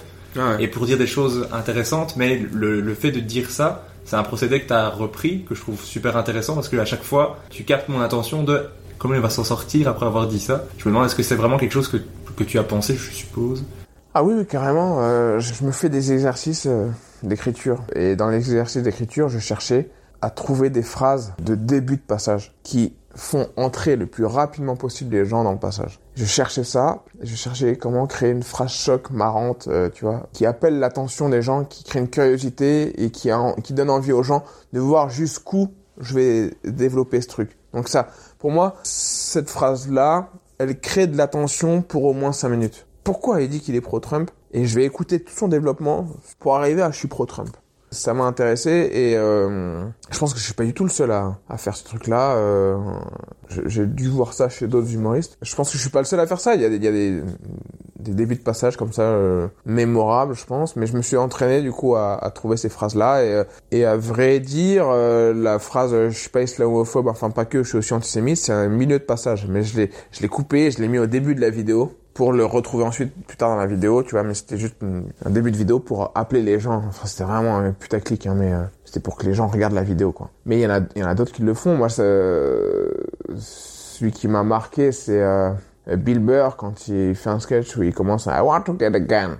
Je veux m'acheter un flingue. Et tu te dis, pourquoi il veut s'acheter un flingue, quoi? Tu vois, c'est pas une vanne, hein. C'est pas une vanne, c'est juste une phrase qui dit, voilà, je vais m'acheter un flingue. Et après, pourquoi il va s'acheter un flingue? Et donc, moi, j'ai cherché, en fait, des phrases les plus loin possibles de ce que je pense. J'ai cherché à aller dans ce spectacle, aller chercher ce qui était contre ce que je pensais, contre ce que les gens avaient l'habitude de penser. C'était le moment où il y avait Trump, on se disait tous, ouais, Trump, c'est horrible et tout. Et à un moment, tu dis, ah, Trump, ouais, mais si Marine Le Pen, elle passe, est-ce que c'est pas un peu Trump et tout? Est-ce qu'on est vraiment bien placé pour critiquer? Donc, tu te fais un peu l'avocat du diable. Et c'est là que tu trouves des angles aussi, quoi. C'est comment tu fais pour défendre ce qui a des années-lumière de toi et comment tu fais pour défendre ça avec humour et créer de nouveaux angles et aller finalement, peut-être en créant de l'absurde, te rapprocher de ce que tu penserais peut-être plus naturellement. Mais ouais, ça commençait déjà quand même avec ils nous ont pris nos juifs, ils nous rendent des arabes, tu vois. Le truc tu me prends pas les juifs des gens comme ça, tu vois. Ça, c'était des phrases aussi qui ont marqué, je crois, le public, tu vois. Mais voilà, mais c'était intéressant. Je me suis fait cet exercice pendant un moment, tu vois. Je m'entraînais à faire des phrases chocs comme ça. J'en ai fait des exercices d'écriture, hein, mais voilà, ça en faisait partie, quoi. Mais je trouve la démarche intéressante parce qu'on aurait plus souvent tendance à partir de ce qu'on pense et développer autour de ça que de partir de l'inverse de ce qu'on pense et de développer autour de ça. Ouais, ce que tu penses vraiment, peu importe, c'est ce que tu apportes sur scène qui est vraiment intéressant. Si toi, ce qui te fait marrer, c'est de jouer le rôle de quelqu'un qui n'a pas du tout la même pensée que toi, pourquoi pas? On verra au final ce que tu penses vraiment, ce que tu crées de spectaculaire et tout, mais c'est intéressant aussi d'aller explorer d'autres pensées et de créer des choses marrantes autour de ça. Peu importe ce que tu penses, si c'est drôle, c'est drôle. Après, l'idée, c'est justement d'aller explorer la pensée à travers le rire, quoi. C'est surtout ça qui est intéressant. D'explorer le sujet, pardon. D'explorer un sujet entièrement à travers le rire, c'est plutôt cool. D'essayer de comprendre ton adversaire, c'est plutôt cool aussi par le rire, tu vois, c'est... Voilà. En 2017, tu te mets à nouveau une contrainte, c'est que tu demandes sur Twitter et YouTube de commenter en donnant un thème, un sujet avec le hashtag on rigole bien, sur lequel tu vas pouvoir faire une vidéo. Tu montres un exemple avec les stylos, puis tu feras 3 vidéos avec des thèmes choisis au hasard, la gravitation quantique à boucle, le métier de cuisinier, la loi de Murphy. Pourquoi cette envie de te mettre en difficulté et de t'imposer ces contraintes? Et c'est quoi le thème qui t'a mis le plus en difficulté? La gravitation quantique à boucle, sûr. C'est très, très, très poussé comme théorie et je pense que j'avais pas la capacité scientifique pour bien vraiment le comprendre et donc j'ai fait un sketch qui était plus sur la difficulté de le comprendre que de le comprendre vraiment. C'était un peu l'esquive, mais pourquoi? Parce que j'aime bien me mettre des contraintes, j'aime bien m'exercer. Je trouvais ça sympa de se dire tiens allez vas-y je prends un thème, j'écris dessus. Je prends n'importe quel thème, j'écris dessus. Je peux faire des blagues sur absolument tout ou pas parce que je suis capable de prendre n'importe quel sujet, donc je me suis lancé ce défi-là. C'était à la base pour aussi progresser, mais parce que j'aimais bien faire le côté humour interactif, utiliser Internet. C'est aussi toujours ça, hein, c'est utiliser les réseaux sociaux et Internet comme moi je l'entends, comme ce que j'aime là-dedans, c'est le côté participatif, le côté un peu libre, un peu les origines d'Internet, c'était fait pour ça, quoi. Tu le refais d'ailleurs même un peu plus tard avec quand tu vas dans une ville de demander un thème. Voilà, c'est ça. Il y a un truc participatif. Moi, je suis sur Linux, sur mon ordinateur, c'est un truc participatif. J'aime bien tout cet esprit-là, de on met tout en commun et on s'apporte tous des choses et tout. Et là, je trouvais que faire participer le public à la création, c'était sympa. Ça crée une interaction. Ça me met au défi. Et puis voilà, c'était un moment aussi où j'avais le temps de faire ça parce que j'étais consacré qu'à ça, quoi. Aujourd'hui, c'est plus compliqué parce qu'il y a d'autres projets en cours et tout, enfin, tu vois. Mais voilà, donc c'est né comme ça, avec cette envie d'utiliser Internet comme moi, j'aime Internet, quoi. Après, ce que tu as fait aussi, c'est la tournée des barbecues, ouais. En juillet 2017. Enfin, ça a commencé en juillet 2017. C'est-à-dire que les gens t'invitent à leur barbecue et toi, tu joues un extrait de ton spectacle.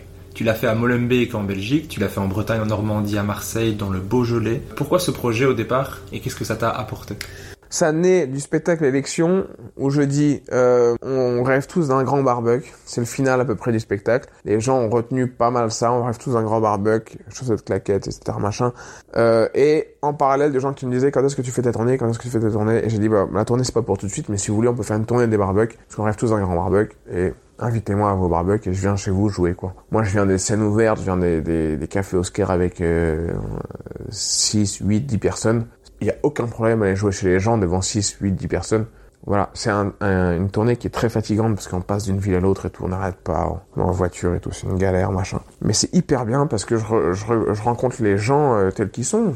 Ça, c'est une manière de rester au contact aussi de la réalité. Tu rencontres les gens chez eux, avec leur quotidien, avec des gens qui te voient débarquer, ils disent « mais je pensais pas que t'allais venir ». Et c'est rigolo parce que tu joues devant 6 personnes dans un appart à Marseille par exemple, tu vois. Tu fais 15 minutes et puis mais c'est quand même bon enfant, tu prends un apéro, tu prends un barbecue et puis voilà quoi. C'est une super expérience et c'est un truc que j'aimerais refaire un jour quand j'aurai plus de temps, je sais pas comment je le referai mais j'aimerais bien le refaire ouais. C'est un super truc d'utiliser cette forme d'humour qui est ce qu'on appelle stand-up ou pasquinade, qu'importe le terme. On a quand même la chance d'avoir une forme très simple, matériellement, de créer un spectacle. Un micro, une enceinte, bon bah voilà, c'est plutôt facile, c'est comme quelqu'un qui aurait une guitare quoi, tu vois. Et c'est sympa d'utiliser ça pour en faire quelque chose d'autre et de démocratiser tout ça. En sachant que cette période-là, ça fait naître une idée aussi qui me remet pas mal en question, c'est que c'est un art simple, c'est un art populaire, c'est quelque chose qui demande peu de moyens, que tu peux pratiquer avec très très peu de moyens, enfin je veux dire, une feuille, un stylo, tu peux créer quoi. Et je me dis, ça m'appelle à l'humilité quoi, ça m'appelle à me dire bon, faut que ça reste le plus simple possible et j'espère un jour que l'humour sera assez démocratisé pour qu'on le pratique partout, aussi en amateur quoi. Parce qu'on a tendance à beaucoup l'associer à la réussite, à est-ce que t'as réussi, est-ce que t'es un humoriste, est-ce que t'es connu, est-ce que t'es machin. On se pose pas trop cette question pour le théâtre quand on le pratique en MJC, tu vois. Donc j'espère qu'un jour on pratiquera l'humour en MJC avec des gens qui viendront à 12 ans, j'ai envie de faire de l'humour. Ils font ça 2 heures par semaine, après l'école, après le taf et tu le pratiques parce que t'as envie de le pratiquer et parce que t'as envie de faire des blagues une fois par an au spectacle de MJC. Ça serait super, ça. Ça, ce serait vraiment bien, ça, parce que là, ça apporterait vraiment quelque chose. Ça apporterait de la joie partout et ça confronterait potentiellement plein de jeunes aussi à la littérature et à l'écriture, sans mettre la pression sur tu veux en faire ton métier, t'es sûr que tu veux en faire ton métier, tranquille, tu vois, ça va. Tu peux aussi pratiquer l'humour de très bonne qualité sans en faire ton métier. Et c'est pas lié. Parfois, tu vois des pièces de théâtre jouées par des amateurs qui sont hyper bien jouées, qui sont hyper bien mis en scène et tout. Ils se sont pris la tête. Et pour autant, c'est pas leur métier. Ben, c'est un peu pareil que même le sport, tu vois. T'as des mecs au JO qui travaillent chez Decathlon, quoi. C'est des sportifs accomplis qui vont gagner des médailles d'or et après, ils vont retourner à leur taf. Et ça n'empêche pas que ce sont de très grands sportifs. Et ben, c'est un peu pareil. Moi, à ce moment-là, je me suis dit, il faut un peu dédramatiser le côté milieu, le côté métier, le côté showbiz de tout ça. J'espère un jour que ça se démocratisera assez pour qu'on puisse le pratiquer dans les barbecues, quoi. Je trouvais le projet super chouette. Si tu le refais, j'organiserai un barbecue chez moi. Franchement, il y a moyen. En 2018, tu tournes avec ton spectacle permanent à Haroun, mais tu décides à nouveau d'écrire un nouveau spectacle, c'est-à-dire le spectacle Internet, etc., dans lequel tu parles d'Internet, des nouvelles technologies, d'intelligence artificielle, de beaucoup de choses liées aux nouvelles technologies. Ce spectacle, pareil, tu vas le jouer temporairement, cette fois-ci au Théâtre de l'Atelier, en live streaming au moment de la dernière date. On pouvait le voir sur le site onrigolebien.fr, maintenant il est sur le site Pasquinade. C'est le même principe que le spectacle sur les élections, t'avais envie de parler de ce sujet-là, t'avais écrit beaucoup de choses et tu te dis il faut faire un spectacle. Ouais, non, j'avais pas écrit encore beaucoup. Si, j'avais quand même un gros passage, je me souviens plus lequel, mais j'avais un gros passage que je pouvais pas mettre dans le spectacle que je tournais. Et c'est un sujet qui me tenait beaucoup à cœur parce qu'il y avait les réseaux sociaux, bien sûr, qui étaient présents dans ma vie maintenant beaucoup plus qu'avant. Et il y avait cette envie de parler de la liberté d'Internet, de la récupération des données. C'est un sujet qui m'a passionné pendant un moment. Comme je te dis, ça fait longtemps que j'utilise Linux. Voilà, il y a des choses que je trouve injustes, il y a des choses que je trouve dangereuses sur la récupération des données, tout ça. On n'en a pas conscience, mais ça va être un enjeu majeur des prochaines années. Et je voulais écrire là-dessus, ça m'intéressait de m'y intéresser, ça m'intéressait d'aller chercher des articles, d'aller lire des choses. Et j'ai rencontré un journal qui s'appelle Ouzbek Erika qui écrit sur le futur. J'ai rencontré Reporters sans frontières qui sont sensibles à ça parce que l'espionnage sur Internet permet de museler des journalistes ou des activistes dans certains pays. Il y a plein d'enjeux qui sont hyper importants et pourtant l'utilisation qu'on en fait, c'est aller voir Kim Kardashian ou les influenceurs et tout. Donc il y a quelque chose d'un peu triste dans tout ça et je voulais sensibiliser à tout ça et je sais pas si j'y suis arrivé mais au moins j'ai fait un spectacle qui m'a permis d'aller faire des recherches un peu comme on fait un mémoire, tu vois. Ça m'a permis de progresser intellectuellement aussi, d'aller me renseigner, de faire des recherches pour écrire un spectacle. Je trouve que la démarche est cool parce que tu te mets dans une démarche de travail quasi journalistique et Et voilà, donc ça m'a beaucoup plu. Je sais pas si ça a sensibilisé, je pense que ça a rien changé au final, mais ça a le mérite d'exister. Puis écrire un spectacle sur un thème, c'est aussi un autre défi, quoi. Et est-ce qu'il y a d'autres thèmes dont tu te dis ça mériterait de faire un petit spectacle temporaire sur eux ? Bien sûr, il y en a plein. Je veux dire, un thème en particulier que tu as commencé à écrire dessus et tu te dis ah j'aimerais. Non, j'ai pas encore écrit dessus. Mais il y a plein de thèmes qui m'attirent. Il y a le thème de le cosmos, quoi, l'univers, la vie, la vie extraterrestre, la Terre, qu'est-ce qu'on fait là, machin, tout ce thème, des trucs un peu la métaphysique ou le. Il y a Virginie Fortin qui a fait un spectacle dessus qui est incroyable, qui s'appelle du bruit dans le cosmos. Ah ouais. Qui est génial, incroyable. Et il est visible où ? Il n'est pas visible, en tout cas pas sur internet pour le moment, mais je l'avais vu quand elle était venue jouer en Belgique et il est incroyable. Mais Virginie Fortin est une humoriste assez géniale au Québec, mais peut-être qu'elle va le mettre en ligne un moment donné, cool. J'espère. Mais tu vois, si je le vois et que je me dis ça a déjà été fait très bien, je le ferai pas. Si ça a déjà été fait et que c'est bien fait, mais je serais hyper content que ça existe. Et puis c'est super. Et ça se trouve, je me dirais il y a d'autres choses à dire, ou je me dirais c'est vachement bien et je pense que je vais faire autre chose. Mais après il y a probablement plein de thèmes. J'aimerais bien faire des spectacles sur l'histoire aussi, sur l'histoire de France, sur l'histoire du monde et tout. Il y a des trucs super à faire aussi. Ça marche. En novembre 2019, t'as fait une série de vidéos avec Brut qui s'interroge sur comment rire d'eux, mais surtout avec les handicapés, la communauté LGBT, la communauté asiatique, africaine, la religion juive, catholique et musulmane, les femmes. Pourquoi cette envie au départ et est-ce que ça t'a fait évoluer dans ton écriture ou dans ton approche de l'humour ? La démarche, c'est Brut qui voulait faire une série sur le rire. Je leur ai proposé Rire avec, parce que c'est ce que je t'expliquais tout à l'heure, c'est que tous les rires n'ont pas la même valeur. Il y a des rires cruels, il y a des rires de nervosité, il y a des rires de surprise, il y a des rires de plein de bienveillance, il y a plein de façons de rire. Et ça m'intéressait, moi, à titre personnel, d'aller m'entretenir avec les gens qui étaient potentiellement touchés par certaines formes de rire, certaines formes de moquerie, pouvaient être touchés par certaines formes de moquerie. Et c'est le cas. En discutant, qu'est-ce que ça m'a apporté ? Ça m'a apporté le fait que le problème, c'est pas de rire d'un sujet. Le problème, c'est comment tu ris de ce sujet, et tout n'est pas équivalent dans le rire, tout simplement. Il y a des nuances. Et voilà, et donc quand tu parles avec Alain Mabankou, qui est un grand auteur, ou j'ai oublié son nom, Michel Perrault, historien du féminisme, ou encore Michael Jérémias, qui est un tennisman, en fauteuil roulant, tu remarques en fait l'humour est hyper présent, on a envie de rire, et que l'humour peut valoriser qui que ce soit, même en se moquant de son problème. Les gens ont besoin d'être intégrés dans l'humour, ils ont besoin que leur problématique soit intégrée dans l'humour pour exister aussi. C'est-à-dire, et je m'en suis rendu compte encore plus après cette vidéo de pas que t'as cité tout à l'heure, je suis pas que islamophobe, je suis aussi antisémite. J'ai fait des blagues sur les musulmans à ce moment-là, et j'ai fait des blagues sur le voile, sur qu'est-ce que c'était que porter le voile, comment moi je l'interprète, comment un pote l'interprète, etc. Et j'ai eu des messages de musulmanes voilées qui m'ont dit merci de faire des blagues sur ça, parce qu'on a envie aussi que ça existe dans la sphère humoristique. Parce que si tu n'en parles pas dans la sphère humoristique, si tu crois que éviter le sujet en humour, c'est quelque chose de super, de bienveillant et tout, non, ça veut dire que tu évites le sujet et tu ne permets pas à ces gens-là d'exister comme ayant un sens de l'humour. Les gens ont besoin aussi de reconnaître qu'il y a moyen de dédramatiser les sujets par lesquels ils sont touchés. Ils ont besoin aussi d'être intégrés dans la représentation humoristique parce que ça les fait exister au niveau sociétal. Je vais pas éviter le fait que quand je vois une femme voilée avec son téléphone qui est calé dans son voile, avec son iPhone, qui lui fait un kit main libre, je vais pas éviter le fait que je l'ai vu, je vais pas ne pas en parler parce que je me dis mais non, c'est un sujet quand même. C'est pas vrai, c'est pas un sujet tabou, c'est un sujet que moi j'ai vu, j'ai envie d'en parler, j'ai envie de rire avec cette personne-là, j'ai envie de lui dire est-ce que tu me prêtes ton voile pour que moi aussi j'ai un kit main libre. Et potentiellement, on est ensemble en train de rire du même sujet. Et cette femme qui est voilée reconnaît ce qu'elle a fait, ça l'a fait marrer.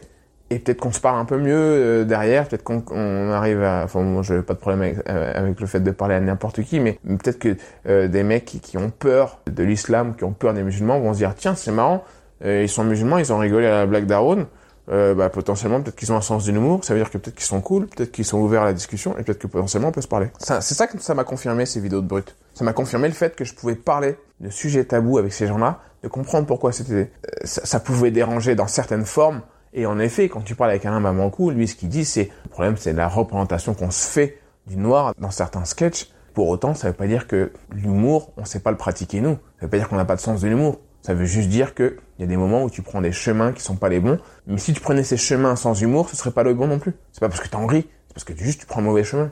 Sans humour, ça serait exactement pareil. Bah, je mettrai bien sûr les liens vers les épisodes parce que j'avais trouvé toute cette série géniale. J'attendais à chaque fois le prochain épisode parce que ah ouais, super. Ouais, j'avais vraiment beaucoup aimé ça parce que moi, c'est un objectif quand même de pouvoir rire avec tout le monde et je trouvais ça super intéressant de voir ce message de mais il faut y aller à fond sans aucune gêne qui revenait dans beaucoup de choses. Après, ouais. Ça me permettait aussi de mettre un peu des mots sur l'humour, ce truc par exemple de l'humour qui console.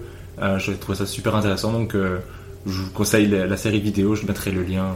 Juste pour apporter un petit peu d'eau à ton moulin, c'est qu'en gros, il y a la comédie et la tragédie. Moi, quand j'étais à l'école, j'ai jamais compris qu'est-ce qui définissait la comédie, qu'est-ce qui définissait la tragédie. Et un jour, je me suis un peu renseigné là-dessus. En fait, le principe de la comédie, c'est que tu sors de la comédie en te sentant plus fort que ce que le monde te met comme contrainte, que ce que le monde te met comme difficulté. La comédie te dit, on va réussir à surmonter ça. La tragédie te dit, prends pas la confiance. Le drame, c'est justement, la destinée sera toujours plus forte. Donc la tragédie, c'est ça, la destinée sera toujours plus forte. En gros, les dieux, entre guillemets, sera toujours plus fort que toi. La comédie, c'est, tu seras plus fort que la destinée et tu vas réussir à t'en sortir. Nous, notre rôle, en tant qu'humoriste, c'est de prendre n'importe quel sujet et de le tourner en dérision pour que les gens sortent du spectacle en se disant, ouais, on est fort, on est puissant, on a réussi à en rire. Finalement, c'est pas si dramatique que ça, on peut s'en parler, etc. Et on surmonte le truc. On est là, nous, quelque part, pour aider les gens peut-être à vivre mieux avec tout ça, quoi. En 2019, tu as créé encore une fois un nouveau spectacle temporaire qui s'appelle En Vrac. Cette fois-ci, tu abordes plusieurs thèmes différents que tu exploites en séparé, en disant vraiment c'est en vrac. Tu vas d'ailleurs dans des lieux en vrac également, que les gens découvrent quelques jours avant. Dans ce spectacle-là, tu dis que tu n'aimes pas le terme stand-up. Je mettrai en lien la vidéo dans laquelle tu expliques pourquoi et tout ça, parce que tu le fais beaucoup mieux que je le ferais. Et tu préfères dire que tu fais de la pasquinade, qui est un ensemble de satires contre les puissants. Est-ce que maintenant, tu es plus en phase avec ce terme, et est-ce qu'il te correspond le plus? Oui, ça me correspond, j'aime bien, moi, le terme pasquinade, je trouve ça drôle, d'être un pasquin, de faire de la pasquinade, je trouve ça me met une petite autodérision à ce qu'on fait, ça. Ce que je disais, c'est que ça crée un peu le fait que ça n'a pas beaucoup d'importance, la pasquinade, on dirait un truc un peu amateur, un truc, tu vois, on dirait un truc qui a porté tout le monde, quoi. Ça m'amusait, en même temps, c'était une petite pique lancée aussi à, entre guillemets, au milieu, où parfois on se prend un peu trop au sérieux avec le stand-up, à dire, ouais, mais les Américains, ils ont fait ça, faudrait écouter ce qu'ils ont fait, parce que, en fait, Louis C.K. il a dit ça, machin. Moi, je me suis jamais reconnu vraiment dans tout ça, j'ai toujours fait ce que je trouvais marrant, j'ai fait du personnage, là, je reprends un spectacle où j'ai un autre personnage, il y a des gens qui vont probablement dire que je fais pas vraiment du stand-up, il y en a qui peuvent dire que je fais pas du stand-up parce que je parle pas de moi. Enfin, tu vois, dans n'importe quel milieu, t'as peut-être des ayatollahs du truc qui sont les garants de la bonne pratique pure de la discipline. Donc j'ai voulu faire un pas de côté et dédramatiser un peu tout ça, comme j'aime le faire. Et puis ça a donné ça et ça a donné la pasquinade. Voilà, je voulais que j'ai un terme pour dire si je fais pas comme les Américains, c'est pas très grave. Voilà, potentiellement qu'un jour j'arrêterai de faire comme les Américains. Ou alors, ce que vous croyez que je fais comme les Américains, peut-être que je le fais comme Robert Lamoureux, qui le faisait dans les années 50 en noir et blanc, et comme d'autres le faisaient avant lui, c'est juste que lui, il était filmé, mais ça existait déjà bien avant.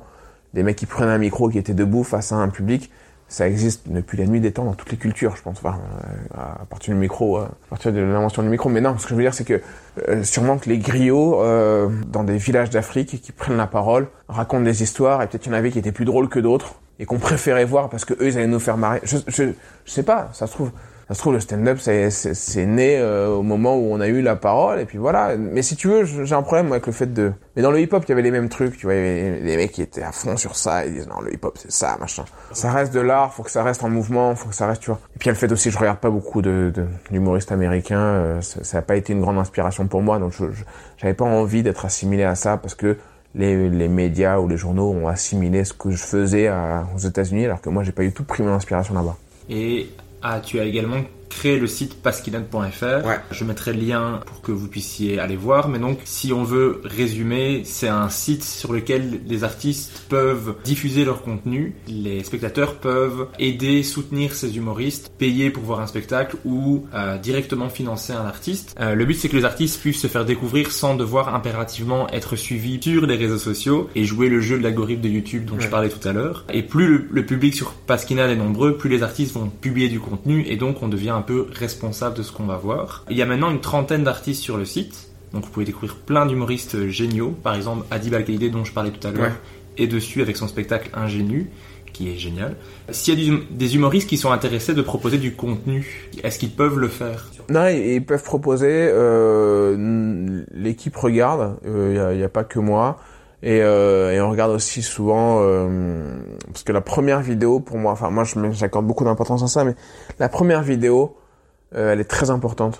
La première impression que tu vas donner au public, elle est très importante. Et il y a des artistes à qui je dis, je te conseille pas de mettre cette vidéo là parce qu'elle est pas assez bien.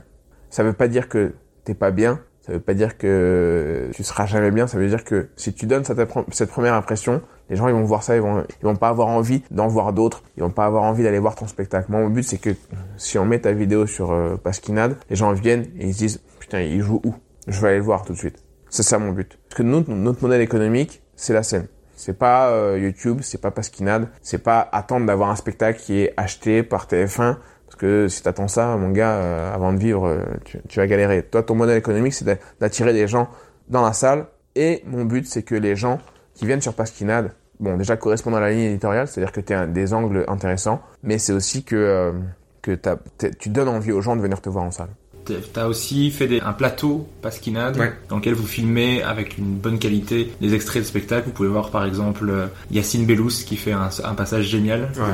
Je prends cet exemple parce que je l'ai regardé ce matin, que j'adore. J'avais déjà vu le passage et je suis mort de rire à chaque fois. Mais voilà, il y a plein d'humoristes géniaux, il y a du contenu gratuit, il y a du contenu payant et on peut même soutenir les artistes. Donc c'est génial, je voulais quand même l'aborder. Je trouve ça une super idée de départ. Le but aussi, c'était que, et on fait moins de vues que si tu te mets sur YouTube, bon, après c'est pas incompatible, c'est que la vue soit mieux rémunérée que sur YouTube. Et je pense que pour beaucoup d'artistes, c'est le cas. La vue, hein. Je te parle de la vue, je te parle pas de est-ce que tu gagnes mieux ou moins bien que YouTube, ça dépend. Si tu fais 1 million de vues sur YouTube, je sais pas combien ça gagne, parce que moi je mets jamais de pub sur YouTube, je gagne pas d'argent. Tu fais 1 million de vues, probablement tu vas gagner un petit peu. Mais la vue sur Pasquinade est mieux rémunérée pour l'humoriste, beaucoup mieux d'ailleurs que sur YouTube.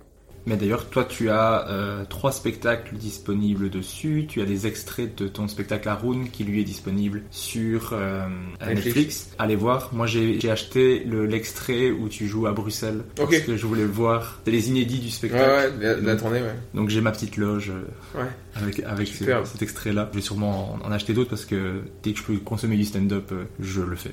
Ok, super. Pour terminer sur ton parcours, parce que je te prends beaucoup trop de temps et je vais te mettre en retard. Pour prévenir les auditeurs, je mets tous les humoristes en retard. La dernière chose que tu as faite, même si j'en ai passé certaines, c'est écrire un livre. Tu as écrit Les Pensées d'Héraclète, dans lequel tu as créé un faux philosophe de l'Antiquité grecque, dont tu as parlé dans un de tes spectacles, dans le spectacle Haroun. Est-ce que tu peux nous parler un tout petit peu du livre, sans vouloir te mettre en retard? Oui. Et de cette envie que tu avais d'écrire un livre? Moi, une envie d'écrire un livre, je suis impressionné par l'écriture d'un livre. Là, j'ai écrit quelque chose.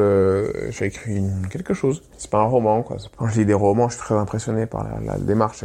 C'était fastidieux d'écrire un livre, c'est dur d'écrire un livre, vraiment, parce que tu figes ton texte dans le temps et tu pourras plus jamais le retoucher. La personne qui va le lire aura tout le temps de voir tous les défauts de ton écriture et tout ça. C'est assez dur, quoi. Mais en gros, c'était des idées que j'avais notées, qui étaient peut-être un peu trop longues à développer rythmiquement pour un spectacle, ou que j'avais envie de développer sans pour autant absolument écrire des vannes dessus tout au long du truc, et j'avais envie de quand même pour autant développer ces idées, et je trouvais que c'était une bonne forme de citer Héraclète, de reprendre Héraclète du spectacle, que je cite alors que c'est un faux philosophe, pour me moquer un peu des gens qui essaient de briller en société en faisant des citations.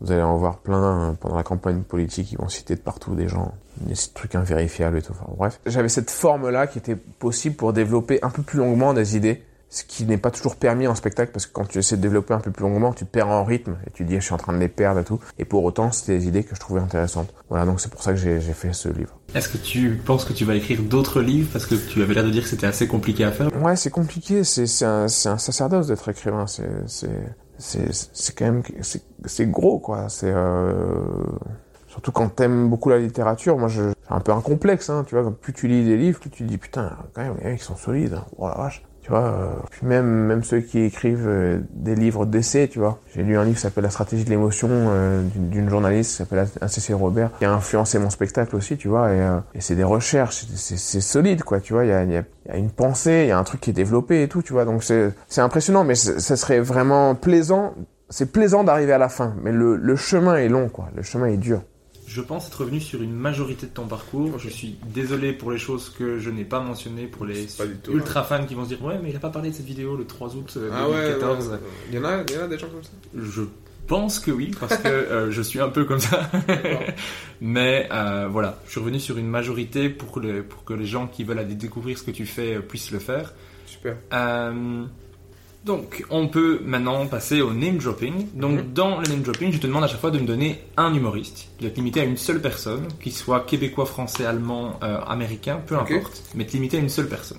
Tu peux justifier si tu en as envie ou pas. L'humoriste le plus sympa que tu as rencontré. Warren Hechel. L'humoriste qui, pour toi, écrit le mieux. Je pense que c'est Chris Esquire. L'humoriste qui, pour toi, joue le mieux. Attends... Bah, Monsieur Fraise. Très bon choix. L'humoriste qui t'inspire ou qui t'a inspiré le plus? Ah, j'hésite entre Coluche et les Inconnus, quoi. Mais je dirais quand même Coluche, ouais. Un humoriste que tu as découvert et qui a été une surprise pour toi, qui t'a impressionné. Ça peut être quelqu'un aussi que tu connaissais, ouais, mais qui est revenu... James Acaster. Ok, oui. J'adore aussi. Ouais, hyper ouf. Enfin, vraiment... j'aurais dû... J'ai pas développé pour les autres humoristes, j'aurais pu développer, mais... Pour Chris Esquire, regardez Importantissime. Je crois qu'il y en a sur YouTube. C'est ouf. L'écriture, elle est ouf. C'est génial. Le personnage est trop bien et tout. Enfin, c'est un très, très haut niveau. Enfin, je développe à rebours, hein, mais c'est un très, très haut niveau pour moi, Importantissime. Et... il y a aussi sa présentation TEDx qui est à très très haut niveau aussi, mais Importantissime, j'ai vraiment l'impression de voir un Larry David à la française qui pourrait durer 20 minutes et ce serait une série extraordinaire. Donc s'il m'écoute, Chris Esquire, écris une série sur toi et ce personnage, s'il te plaît. Et pour James Acaster, c'est Tierno, mon metteur en scène, qui me l'a conseillé. Et en effet, j'ai vu quelqu'un qui me met des contre-pieds partout, et c'est super. C'est un ovni, moi. C'est génial, c'est vraiment. C'est tout ce que je sais pas faire et que j'admire. Et ça me fait plaisir de voir des choses comme ça. Ça fait plaisir, quoi. Ça met de bonne humeur. Maintenant, je vais te demander de choisir entre deux humoristes. Okay. Et tu vas me dire lequel te fait le plus rire entre les deux. Okay. Vraiment en termes de rire, celui qui va provoquer un rire sonore chez toi. J'ai pris des gens que tu aimes bien. Okay. Entre Ricky Gervais et Stewart Lee. Ah ouais, toi t'es chaud, toi, attends. Oui, je suis allé dans les humoristes que tu apprécies. Ouais, non mais... Tu me fais me déchirer, quoi. Tu me coupes en deux, quoi. Je vais devoir dire Ricky Gervais parce que je capte mieux son accent. Et Stewart Lee, le problème, c'est que c'est quelqu'un qui est un génie. Et tout à l'heure, quand tu m'as demandé celui qui écrit le mieux, j'ai hésité entre Chris Esquire et lui. Je pense que c'est le mec qui écrit le mieux. Et il écrit tellement bien que je pense que c'est un humoriste pour humoriste.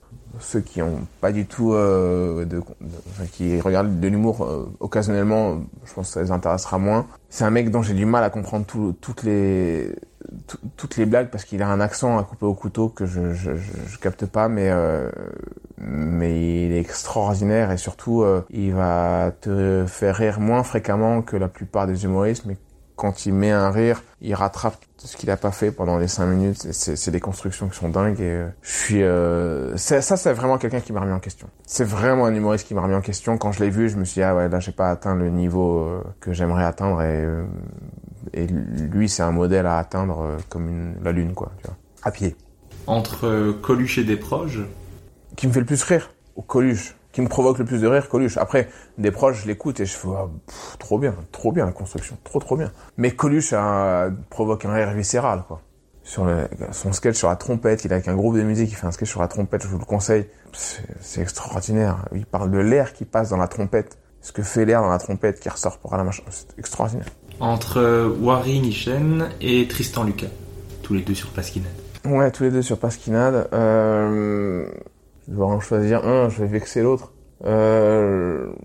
Parce qu'il y a, je pense à deux sketchs, enfin je pense à chacun un sketch qui me fait beaucoup rire. Bah, je vais dire Warren Ishen parce que j'ai des espèces de tournures de phrases qui me restent en tête et qui me font rire. C'est même les trucs que vous verrez pas sur Pasquinade, c'est les trucs... En fait, avec Wari, on a passé vachement de temps ensemble et il est venu avec moi jouer au Maghreb. Et donc, on a fait des blagues et tout, et j'ai des trucs qui me restent en tête que vous verrez probablement jamais, mais ça me fait rire. Parce que l'imaginer, le faire, ça me fait rire, donc voilà. Tristan, si vous pouvez aller voir le sketch sur la visite de l'île de Gorée, sur le mémorial de l'esclavage, allez le voir aussi, ça m'a fait beaucoup rire la première fois que je l'ai vu. Voilà. Entre Kian Kojandi et Adib Al-Khalidé. Ouais, j'adore Adib. Adib, on a... Kian, il a un système de spectacle qui provoque encore d'autres choses que le rire. Adib, il a quelque chose qui te provoque un rire viscéral, qui te le fait sortir comme ça. Ça passe pas du tout par la tête, ça y va, quoi. Adib, ouais, son truc sur les rues Tabaga et tout, ça m'a fait vraiment rire, quoi, c'est cool. Moi, depuis ce sketch, je ris à chaque fois que je vais chercher des épices. Ah ouais, très bien. Ça, c'est un très bon signe pour un sketch. Ça veut dire que c'est très bien construit, que ça te reste en tête et que tu penses à lui. Ça, c'est nickel. Ouais, Adib, il me fait beaucoup rire. Et puis même quand j'échange avec lui, voilà, on a eu des échanges, des petits projets ensemble et tout. Il me fait rire aussi dans la vie, quoi. Et un petit dernier choix entre Dedo et Yacine Bellous. Bah, j'ai beaucoup plus vu les sketchs de Yacine Bellous, donc je vais dire Yacine Bellous. Les deux, là, quand ils font les chaussettes, ça me fait beaucoup rire. Je trouve que c'est une paire qui est extraordinaire parce que, en apparence, tu les verrais pas ensemble, en train de faire des blagues et tout. Et pourtant, ils ont, quand tu les découvres un peu plus, Dedo, j'ai pas beaucoup eu d'échanges avec lui, mais c'était très sympa à chaque fois que j'ai échangé avec lui. Et, Yacine, il est venu régulièrement sur Pasquinade. Et Yacine, c'est quelqu'un, quand je suis revenu, entre guillemets, en 2015 de Toulouse, et je faisais des scènes ouvertes. Un jour, je l'ai croisé sur une scène ouverte, je connaissais pas du tout ce qu'il faisait. Pas du tout. Et dans cette cave de l'Underground Comedy Club, là, à l'époque, à leur début, et ils ont dit « Ah, c'est le meilleur !» et tout. Et j'ai vu ce qu'ils faisaient, et moi, je passais après, et je me suis pris une pression. Donc voilà, je dédicace ce passage. Ça, c'est le genre de moment où tu passes après des gens comme ça qui te percutent, et il faut que tu fasses le job, ça fait progresser, quoi. Donc merci pour ça, Yacine. Il y a une question que je pose toujours pour terminer, c'est qui est-ce que toi tu aimerais entendre dans le prochain épisode ? Ah, t'as déjà eu pas mal quand même, hein. Putain, je sais pas du tout. Benjamin Tranier ? Ok. Benjamin Tranier, parce que on a fait une vidéo la dernière fois où on se faisait un petit peu un clash entre, c'était rigolo, mais clash entre ceux qui font du stand-up, ceux qui font du truc plus théâtraux. Et voilà, moi c'est un humoriste qui me fait beaucoup rire, Benjamin, et qui est à des années-lumière de ce que je fais. Et je trouve ça cool. Moi, j'aime bien échanger avec des gens qui font pas du tout ce que je fais. Voilà. Ben voilà, j'ai posé toutes les questions que je devais poser. J'ai pris beaucoup plus de temps que ce que je devais. Donc ça a duré combien de temps au final ? Là, on est à 2h40. La vache ! Mais il va avoir des découpes, donc ça durera un petit peu moins longtemps. Mais en tout cas, merci beaucoup d'avoir répondu à toutes mes questions, d'avoir pris le temps. Je suis désolé d'avoir pris plus de temps, mais c'était intéressant. J'espère qu'on trouvera quand même à compresser un peu, quoi. Parce que 2h40, les gens vont pas écouter, quoi. Mais détrompe-toi, il y a beaucoup d'auditeurs qui m'ont dit que les épisodes les plus longs, c'est les épisodes qu'ils préfèrent. J'espère que vous apprécierez l'épisode, vous pouvez le dire, ça m'intéresse de savoir ce que vous avez pensé. C'est beaucoup trop long, dites, c'est beaucoup trop long, il a raison. Merci à toi. C'est super, et c'est hyper bien renseigné. Puis on a balayé plein de choses, mine de rien. Merci à tous ceux qui ont écouté, merci à toi, et on se voit dans le prochain épisode.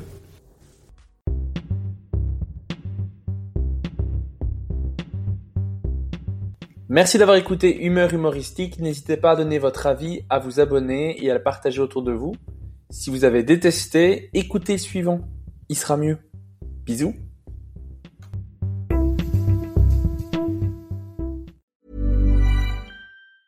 Planning for your next trip? Elevate your travel style with Quince. Quince has all the jet-setting essentials you'll want for your next getaway, like European linen, premium luggage options, buttery soft Italian leather bags, and so much more. And is all priced at 50 to 80% less than similar brands. Plus, Quince only works with factories that use safe and ethical manufacturing practices. Pack your bags with high-quality essentials you'll be wearing for vacations to come with Quince. Go to quince.com/pack for free shipping and 365-day returns.